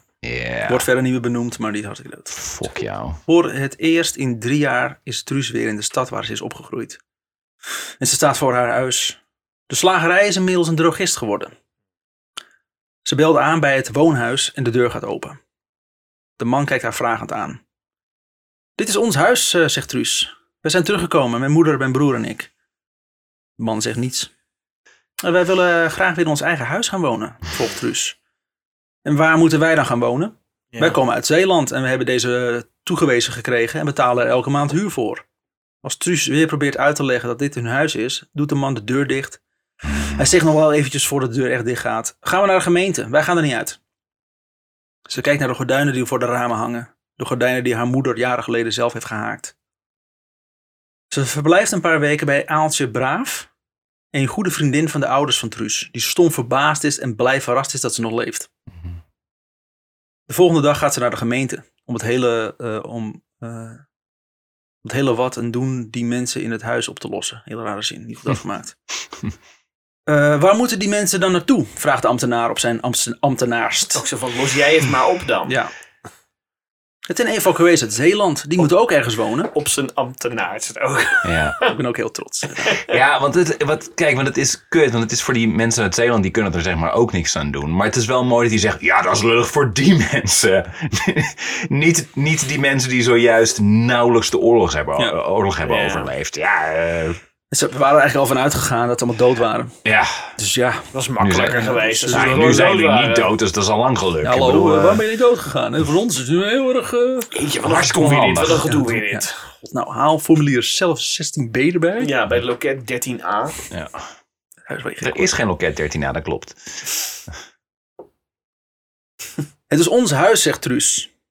Mijn moeder is terug uit Polen, maar ligt nu nog eh, in het ziekenhuis omdat ze zeer zwak is. Maar daarna willen we weer in ons huis gaan wonen. De beambte kijkt met een onbewogen gezicht Truus aan. Je zult iets anders moeten zoeken. Ik kan je niet helpen. Volgende! Ja. Ja. Truus gaat vervolgens naar het huis van een stel goede vrienden van haar. Inmiddels wonen daar ook andere mensen. Als ze vraagt aan, de, aan die nieuwe bewoners, waar eh, Klaartje en Suze van de wijk zijn, of de familie Cohen, krijgt ze als antwoord: Wie? Nog nooit van gehoord. En ze gooien geïrriteerd de deur dicht. Dood waarschijnlijk. Eh, Maar dit is na de oorlog, hè? yep. Het, het wist ik niet bij elke 5 mei of 4 mei eh, dodenherdenking. Ja, maar dat- dat is... Want ik ga ervan uit dan even, want ik zit dan gelijk in mijn hoofd van... Maar hadden ze dat huis dan gekocht? Of huurden Ja, die mensen dat huis? Dus het was echt op papier hun huis. Mhm. Maar op het moment dat, ze, dat de Duitsers kwamen, hadden de, waren er geen mensen meer. En Ja. mensen, de rechten die mensen hadden, hadden ze niet meer. Want er waren Nee. mensen. Ja. Nee. Probleem opgelost. Dus gewoon binnen no time was het allemaal... Werden, werden eigendommen weer gewoon vrijgegeven en dat soort shit. Dat schijnt na de oorlog ook nog een enorm juridisch probleem te zijn geweest. Dat heel veel van de, en dan heb ik het niet over de kampeulen en dat soort types, maar heel veel van de naties waren volgens de wet hebben ze niks verkeerd gedaan. Want de wet op dat moment was de wet van de naties. Dus juridisch gezien kun je ze dan niks maken. Veel kampbeulen komen uit kampen, volgens mij. Dat klopt inderdaad, daarom, daarom heten ze zo. Wel men- mensen uit kamp, kampers? Kamperbeulen. Kamperbeulen. De kamperbeulen. Hele ongelukkige naam. de volgende dag gaat ze dus, eh, gaat ze, ja. De volgende dag gaat ze naar buren van haar huis. Tante Betje Heemstede doet de deur enthousiast open. Hey! Een rare reactie trouwens. Ik weet van alle verschrikkingen. Oh, je leeft nog. Ongemakkelijk. In de woonkamer herkent ze de salontafel. En de groene stoeltjes en, eh, Als in hun spullen? En de divan van haar ouders. Oh, wat fijn. Jullie hebben de meubels van mijn ouders bewaard. Ja, want die hadden ze natuurlijk onderverdeeld onder mensen die ze kenden. Oh, ja, en dat is ook zo. En bewaard. Die gaan ze niet voor die ouders. natuurlijk. Ja. Van jouw ouders? Die zijn gewoon voor ons. Nee hoor. Opa en oma zijn overleden. En dit zijn hun meubels. Ja. Die hebben wij gekregen uit de erfenis. Hè? Maar- En gewoon snoeihard liegen ook. Maar ik, maar ik herken ze toch? Deze zwarte groene kussens zijn door mijn moeder en tante Betsy zelf geborduurd. Je vergis je, Truus. Eh, je bent ook zo lang weg geweest. ja, je hebt zoveel meegemaakt. Ja. Dan herkent Truus haar eigen boekenkastje. Donkerbruin met gele gordijntjes. Dat, dat is mijn boekenkastje. Ik heb die nog voor mijn verjaardag gekregen. Mijn naam staat achterop. Nee, dat is, mijn oma heette ook zo. En eh, eh, mijn huis uit opdonderen. En, en hey, eh, geen vraag stellen. Je bent hier wel te gast, ja? Ja. Tante Betje schudt haar hoofd. Nee hoor. Nee, die komt ook bij opa en oma vandaan. Ja, zie. Nou, we moeten weer aan het werk, eh, Truus, dus eh, oprotten. Dag. Weet je nog toen ik zo enthousiast de deur opendeed? Daar heb ik nu spijt van. oh. Dat is eh, Geert. Als eh, later met Max, die even op bezoek is bij eh, de Van Raalters, het kristaal komt ophalen. Want wat Truus en haar moeder aan hen hebben gegeven vlak voordat ze in onderduik gingen. Kan mevrouw Van Raalte zich niet meer, hier niets meer van herinneren. Maar, maar, mevrouw Van Raalte, bordjes en glazen van die dikke, van dat dikke mooie kristal. Ik heb ze zelf nog gebracht met mijn moeder. Weet u nog wel, in de zomer van 1942. Ach kind, ik heb eh, zoveel meegemaakt in de oorlog. Daar weet ik echt niet meer hoor. eh, wie, wat, wat nou precies van wie is, dat is allemaal zo moeilijk bij te houden. Eh, Dus ja. Wij hebben geen boekhouders in de familie, dus voor ons is het heel moeilijk. ik weet dat jullie daar heel goed in zijn, maar wij kunnen het allemaal niet. Truus wil het nog een keer vragen, maar Max stopt haar. Dank u mevrouw, mevrouw Van Raalte. Ja, Dan gaan we weer verder. het is helemaal geen zin. Buiten legt Max uit dat ze het niet gaan teruggeven. Ze eten er nu waarschijnlijk zelf van. Met lood in hun schoenen gaan ze naar het laatste adres. Slager Uiterdijk. De man die de kostuums van hun vader zou bewaren. Hij vraagt hen binnen te komen, biedt ze iets te drinken aan en vraagt met tranen in zijn ogen hoe het gaat met hun ouders. Oh. Ik, heb nog, ik heb zo vaak aan jullie gedacht de afgelopen jaren. Vooral als ik naar de, naar de kostuums van mijn opa en oma keek. Dan moest ik op een of andere manier altijd aan jullie denken. Maar waar komen jullie eigenlijk voor? Ik heb nog geprobeerd om jullie vader uit Oorvelden te laten ontsnappen. Orvelte. Wat? Ik ben er met twee fietsen naartoe gegaan. Eén voor slager Simons en één voor jullie vader. Maar hij durfde niet mee. Hij was bang dat als hij zou ontsnappen, de Duitsers jullie zouden oppakken. Alleen Simons ging mee. Hij heeft de oorlog overleefd. Hij weet dat ze, voor, dat ze komen voor de kostuums. En geeft toe dat hij ze zelf heeft gedragen. Hij wil ze wel terugbetalen. Maar dat is niet nodig, zegt Max. En bedankt de man voor wat hij heeft proberen te doen voor hun vader. Nou, Jet, de moeder van Truus, heeft haar verhaal wat er met haar gebeurd is maar één keer verteld. Daarna wilden ze het nooit meer over hebben. Zitten jullie? yep, Gaan we. there we go. Nadat ze bij Sjaan was weggegaan, is ze met de trein naar Amsterdam gegaan. Ze verbleef in het pension van mevrouw Driehuizen. De volgende dag wilde ze naar haar advocaat gaan om het geld op te halen, wat ze daar in bewaring had. Ze zou daarmee eh, dan genoeg hebben gehad om Sjaan te betalen, maar het leek haar beter om eerst te bellen naar die eh, advocaat. Maar hij nam niet op. Toen ze de horen op de haak legde, eh, kwamen, toen ze de horen op de haak legde, stonden er gelijk twee mannen naast de cel. U bent Joods, dat is wel duidelijk. Jet wilde haar persoonsbewijs nog laten zien, om te bewijzen dat ze iemand anders was.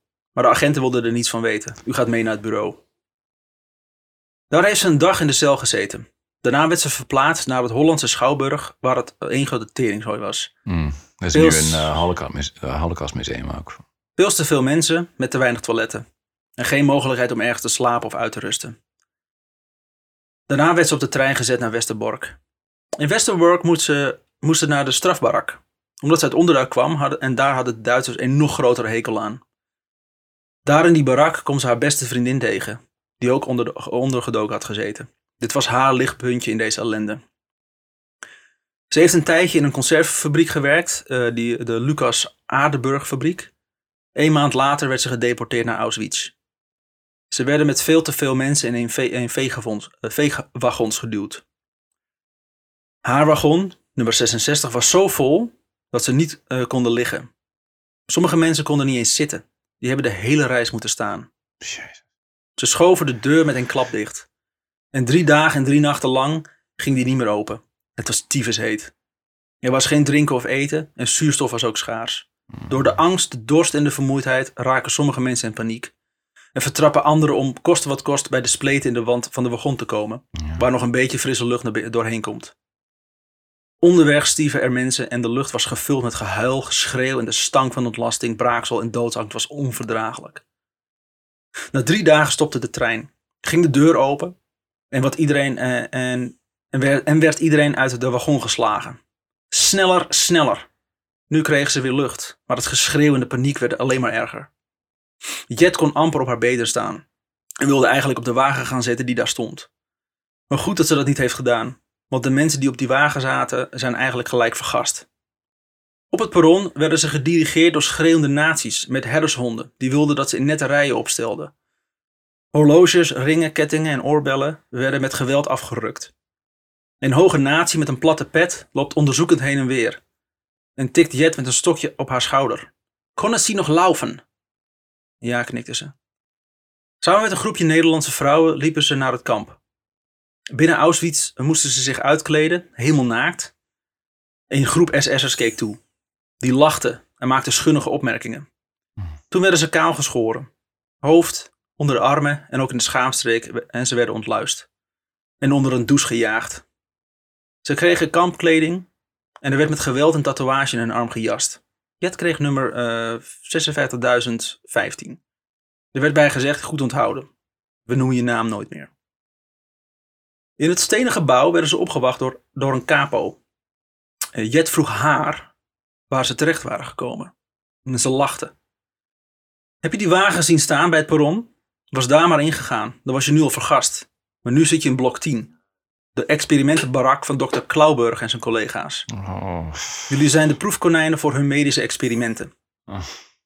Jet zat samen met 43 andere Nederlandse vrouwen die allemaal geselecteerd waren voor een gruwelijk doel.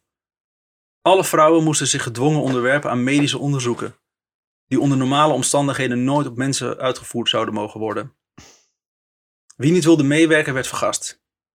Veel experimenten hadden als doel om een eenvoudige, goedkope manier te vinden om Joodse vrouwen onvruchtbaar te maken. Sommige vrouwen kwamen terug van die exper- experimenten, hevig bloedend en met veel pijn. Vaak stierven ze in de armen van Jet. Jet is zelf ook geopereerd, zonder verdoving. Hebben ze een stuk van haar baarmoederhals weggesneden. Ah. De nazi-artsen hoopten met dit experiment meer te weten te komen over baarmoederhalskanker. In januari 1945 hoorden ze dat de Russen steeds dichter bij Auschwitz kwamen. En dus besloot de SS dat, dat iedereen die nog kon lopen eh, mee moest uit het kamp. Ze hebben dagen gelopen eh, naar kamp Ravensbrück. Broek. Wie niet meer kon lopen werd door haar kop geschoten. Aangekomen in Ravensbroek kwam Jet erachter dat ze van de ene hel in de andere terecht waren gekomen. In dit kamp zaten al duizenden doodzieke vrouwen. Het was te vol, ijskoud, nat en vies en er was nauwelijks iets te eten. En ze sliepen in de modder. Ze moesten in het kamp uren in appel staan. Ook moesten ze naar de meest afschuwelijke dingen kijken. Zoals die ene keer dat de Duitsers kluiduif gingen schieten, maar in plaats van kluiduiven werden er baby's in de lucht geschoten. Oh, Jezus, Jezus Christus, Christus, Remy. Als je niet keek, werd je vermoord. Toen het kamp werd bevrijd door de Russische soldaten, volgden de verkrachtingen van de vrouwen door Russische soldaten. Ja. Tot op een dag dat ze de zin hoorden: Zijn hier nog Hollandse vrouwen? Dan nemen we die mee naar huis. Een groep Hollandse jongens uit een werkkamp in de buurt waren even komen kijken en hadden een vrachtwagen geregeld. Daarmee bevrijden ze Jet uit deze hel.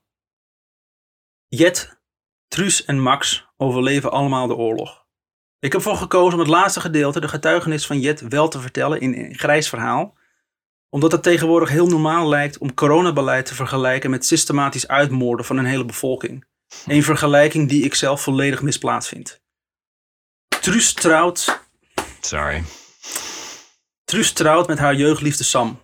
Start twee bedrijfjes op, krijgt twee dochters. Door haar vele, en krijgt twee dochters. Door haar vele onderduikadressen en dus de vele gezinnen, gezinnen die ze heeft meegemaakt, heeft ze geleerd om vooral lief te zijn voor elkaar. En elkaar te blijven steunen. Ze heeft inmiddels ook eh, kleinkinderen en achterkleinkinderen. En is nauw betrokken bij het herinneringscentrum van Westerbork. Ik zal haar altijd herinneren als de vrouw die 13 onderduikadressen heeft overleefd. En ook nog eens voor het verzet heeft gewerkt. Om vervolgens na de oorlog erachter te komen dat iedereen van haar heeft gestolen.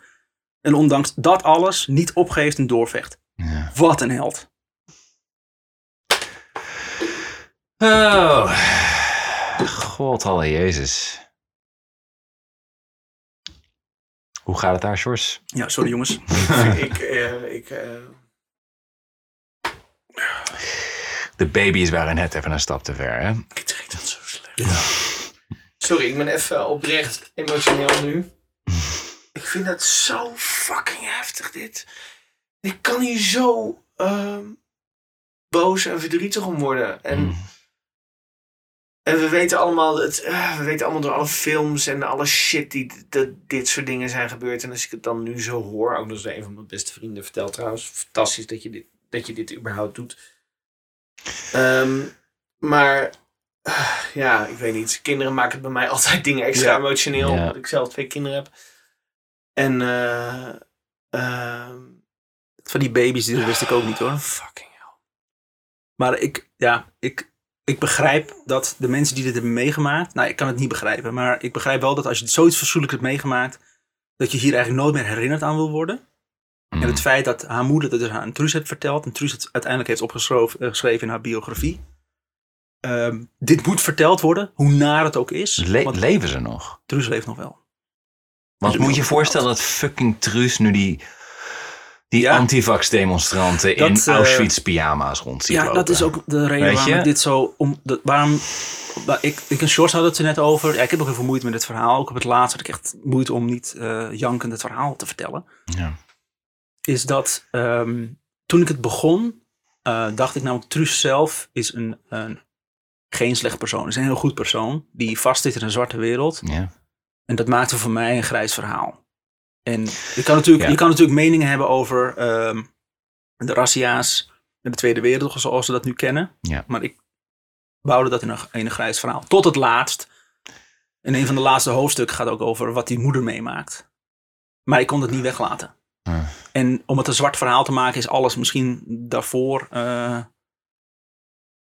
Ik weet het niet, man. Ja, ik, ik eh, ik, vind, weet je, eh, dat is iets wat ik net ook al zei. De, soms is, is de, de dingen die we doen, het, het racisme, wat nog steeds ontzettend Ja. is, ook al zeggen we allemaal van nee, dat is er niet. Eh, soms zijn al die dingen nog zwarter dan het, het, de gewoon doodmaken van iemand bijna. Ik kan ook De- blanco de, gaan ellende die we mensen aandoen, de, de, die shit. Ik bedoel, de, het, het, het verhaal en het racisme wat uit eh Shin Interest, hè, de aflevering Ja. die, die een paar afleveringen hiervoor naar voren kwam, dat vind ik ook gewoon heftig door de shit die, we, zien, die, die gezegd wordt, Ja. de, de dingen die gedaan worden. En dat was een wit verhaal, geloof ik. Mm. ja. Dat, dat, dat soort dingen raken me bijna net zo erg, zo niet nog meer dan, dan, een- dan de dingen die ik hoorde in een zwart verhaal. Eh, daarom, het is- vind ik, daarom vind ik de, de definitie het van is wat allebei- is wit, grijs, Het is zwart. allebei een, Ja. een totale blindheid voor de menselijkheid van, van andere mensen. En eh, die Chinezen destijds, die moesten, hoefden dan niet per se kapot van ons, maar die werden ook niet als mens gezien. Dat waren Nee. ook een soort van eh, ra- eh, rare kermisattracties bijna. Dit- Ehm, en dit is voor mij. Ik, ik, was, ik, zit, ik zit gewoon een beetje nog te shaken. Ik, de, de, Ik ben ook blij dat jullie stil waren toen ik het uh, tijdens las. ik was echt nog op zoek van, eh, kunnen we dit toch op een of andere manier Nee, ontzenuwen? nee, het was- nee, nee. Het was in mijn hoofd nee. ook zo dat jullie gewoon jullie smoor zouden houden. En dat we gewoon even gaan, gingen luisteren naar wat er gebeurd is. Ja. We moesten gewoon ook even luisteren. En Ja. wat, ik, eh, wat ik echt, ja, ja, dat heb ik, zeg ik ook het laatst, is dat ik gekozen heb om dit toch te vertellen. Omdat tegenwoordig er heel makkelijk wordt omgegaan met het lijden van die mensen. Ja. Het is Ja. met geen, er, het is met geen enkele centimeter eh, een vergelijking te trekken met mensen die zich niet willen vaccineren. En de mensen die dat toch doen, die hebben, weten niet hoe die geschiedenis werkt. Ja, of Ik het zijn mensen die zo dat als erg... je dit weet, Ja. dat je dan alsnog denkt, nou maar dat is precies hetzelfde. Ja, of het zijn mensen die zo erg in de samenzweringswereld zitten dat ze oprecht denken dat van, oh ja, het begint met dit, maar het eindigt in een soort van holocaust. En ja, dan heeft het geen enkele, dan is er geen enkele functie aan überhaupt met die mensen praten, want die leven in een totaal andere realiteit dan wij. Ik, ik, ik vertelde, ik vertelde eh, toen jullie binnenkwamen, eh, het begin eh, vanmiddag. eh,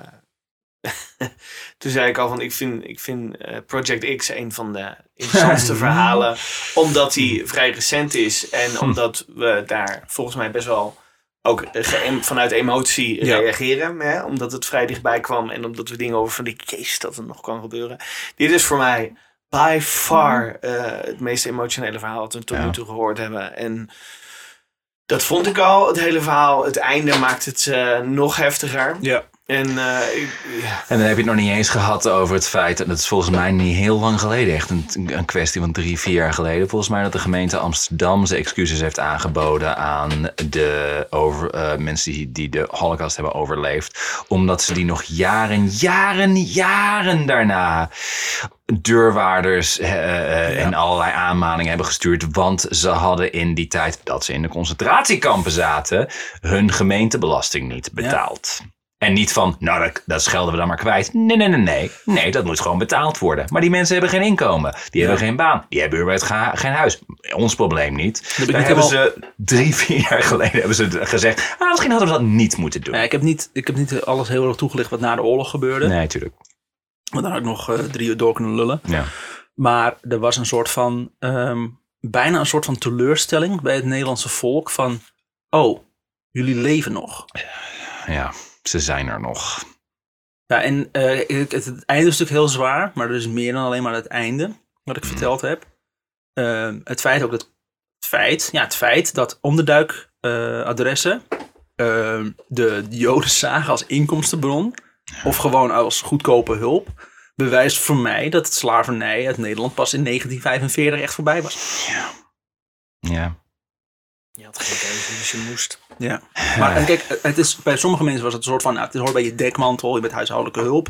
Ja. Maar dan doe je één fucking klusje en voor de rest zoek maar uit wat je doet. Tot aan mensen die ervan uitgingen, oh jij komt bij mij onderduiken, nou dan kun jij voor mij mijn huishoudelijk werk ja, doen. dus jij werkt dus voor mij. Ja. Tot aan fucking aanranding aan toe. ja.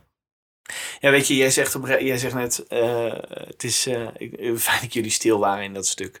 Wij zijn alle drie van mening volgens mij dat, dat, eh, dat je bijna overal grappen over kunt maken. Ja. Je moet er altijd alleen rekening mee houden dat niet iedereen die mening met jou deelt. Mhm. hè? Dus het blijft altijd een soort van... Heb je recht om beledigd te zijn. Ja. Ja, je, je hebt altijd het recht om beledigd te zijn, absoluut. Maar bij ons zijn sommige dingen grappen en ook absoluut niet meer dan dat. ja, Eh, maar ik ben nog steeds een mens. bij en ik mij een, is eh, het op een gegeven moment, eh, heb ik door de, la- door de jaren heen ook geleerd, ook klaar met Ja. wat wel en niet kan. En eh, Jezus, je hebt me emotioneel zo'n slag uitgedeeld als laatste. dat het, eh, oh, ik moet hier Eh. even van bijkomen, geloof ik. Dus Ja. dankjewel voor dit verhaal, Remy. En fuck jou voor dit verhaal, Remy. ja, geschiedenis is niet altijd leuk. Een intens liefdevolle middelvinger voor jou. ja, absoluut. Nou, in ieder geval, ik wil iedereen bedanken dat ze het, het, het einde gered hebben. En hebben willen luisteren. En eh, als jullie nog meer dingen willen horen, is volgende week weer een aflevering. Dankjewel.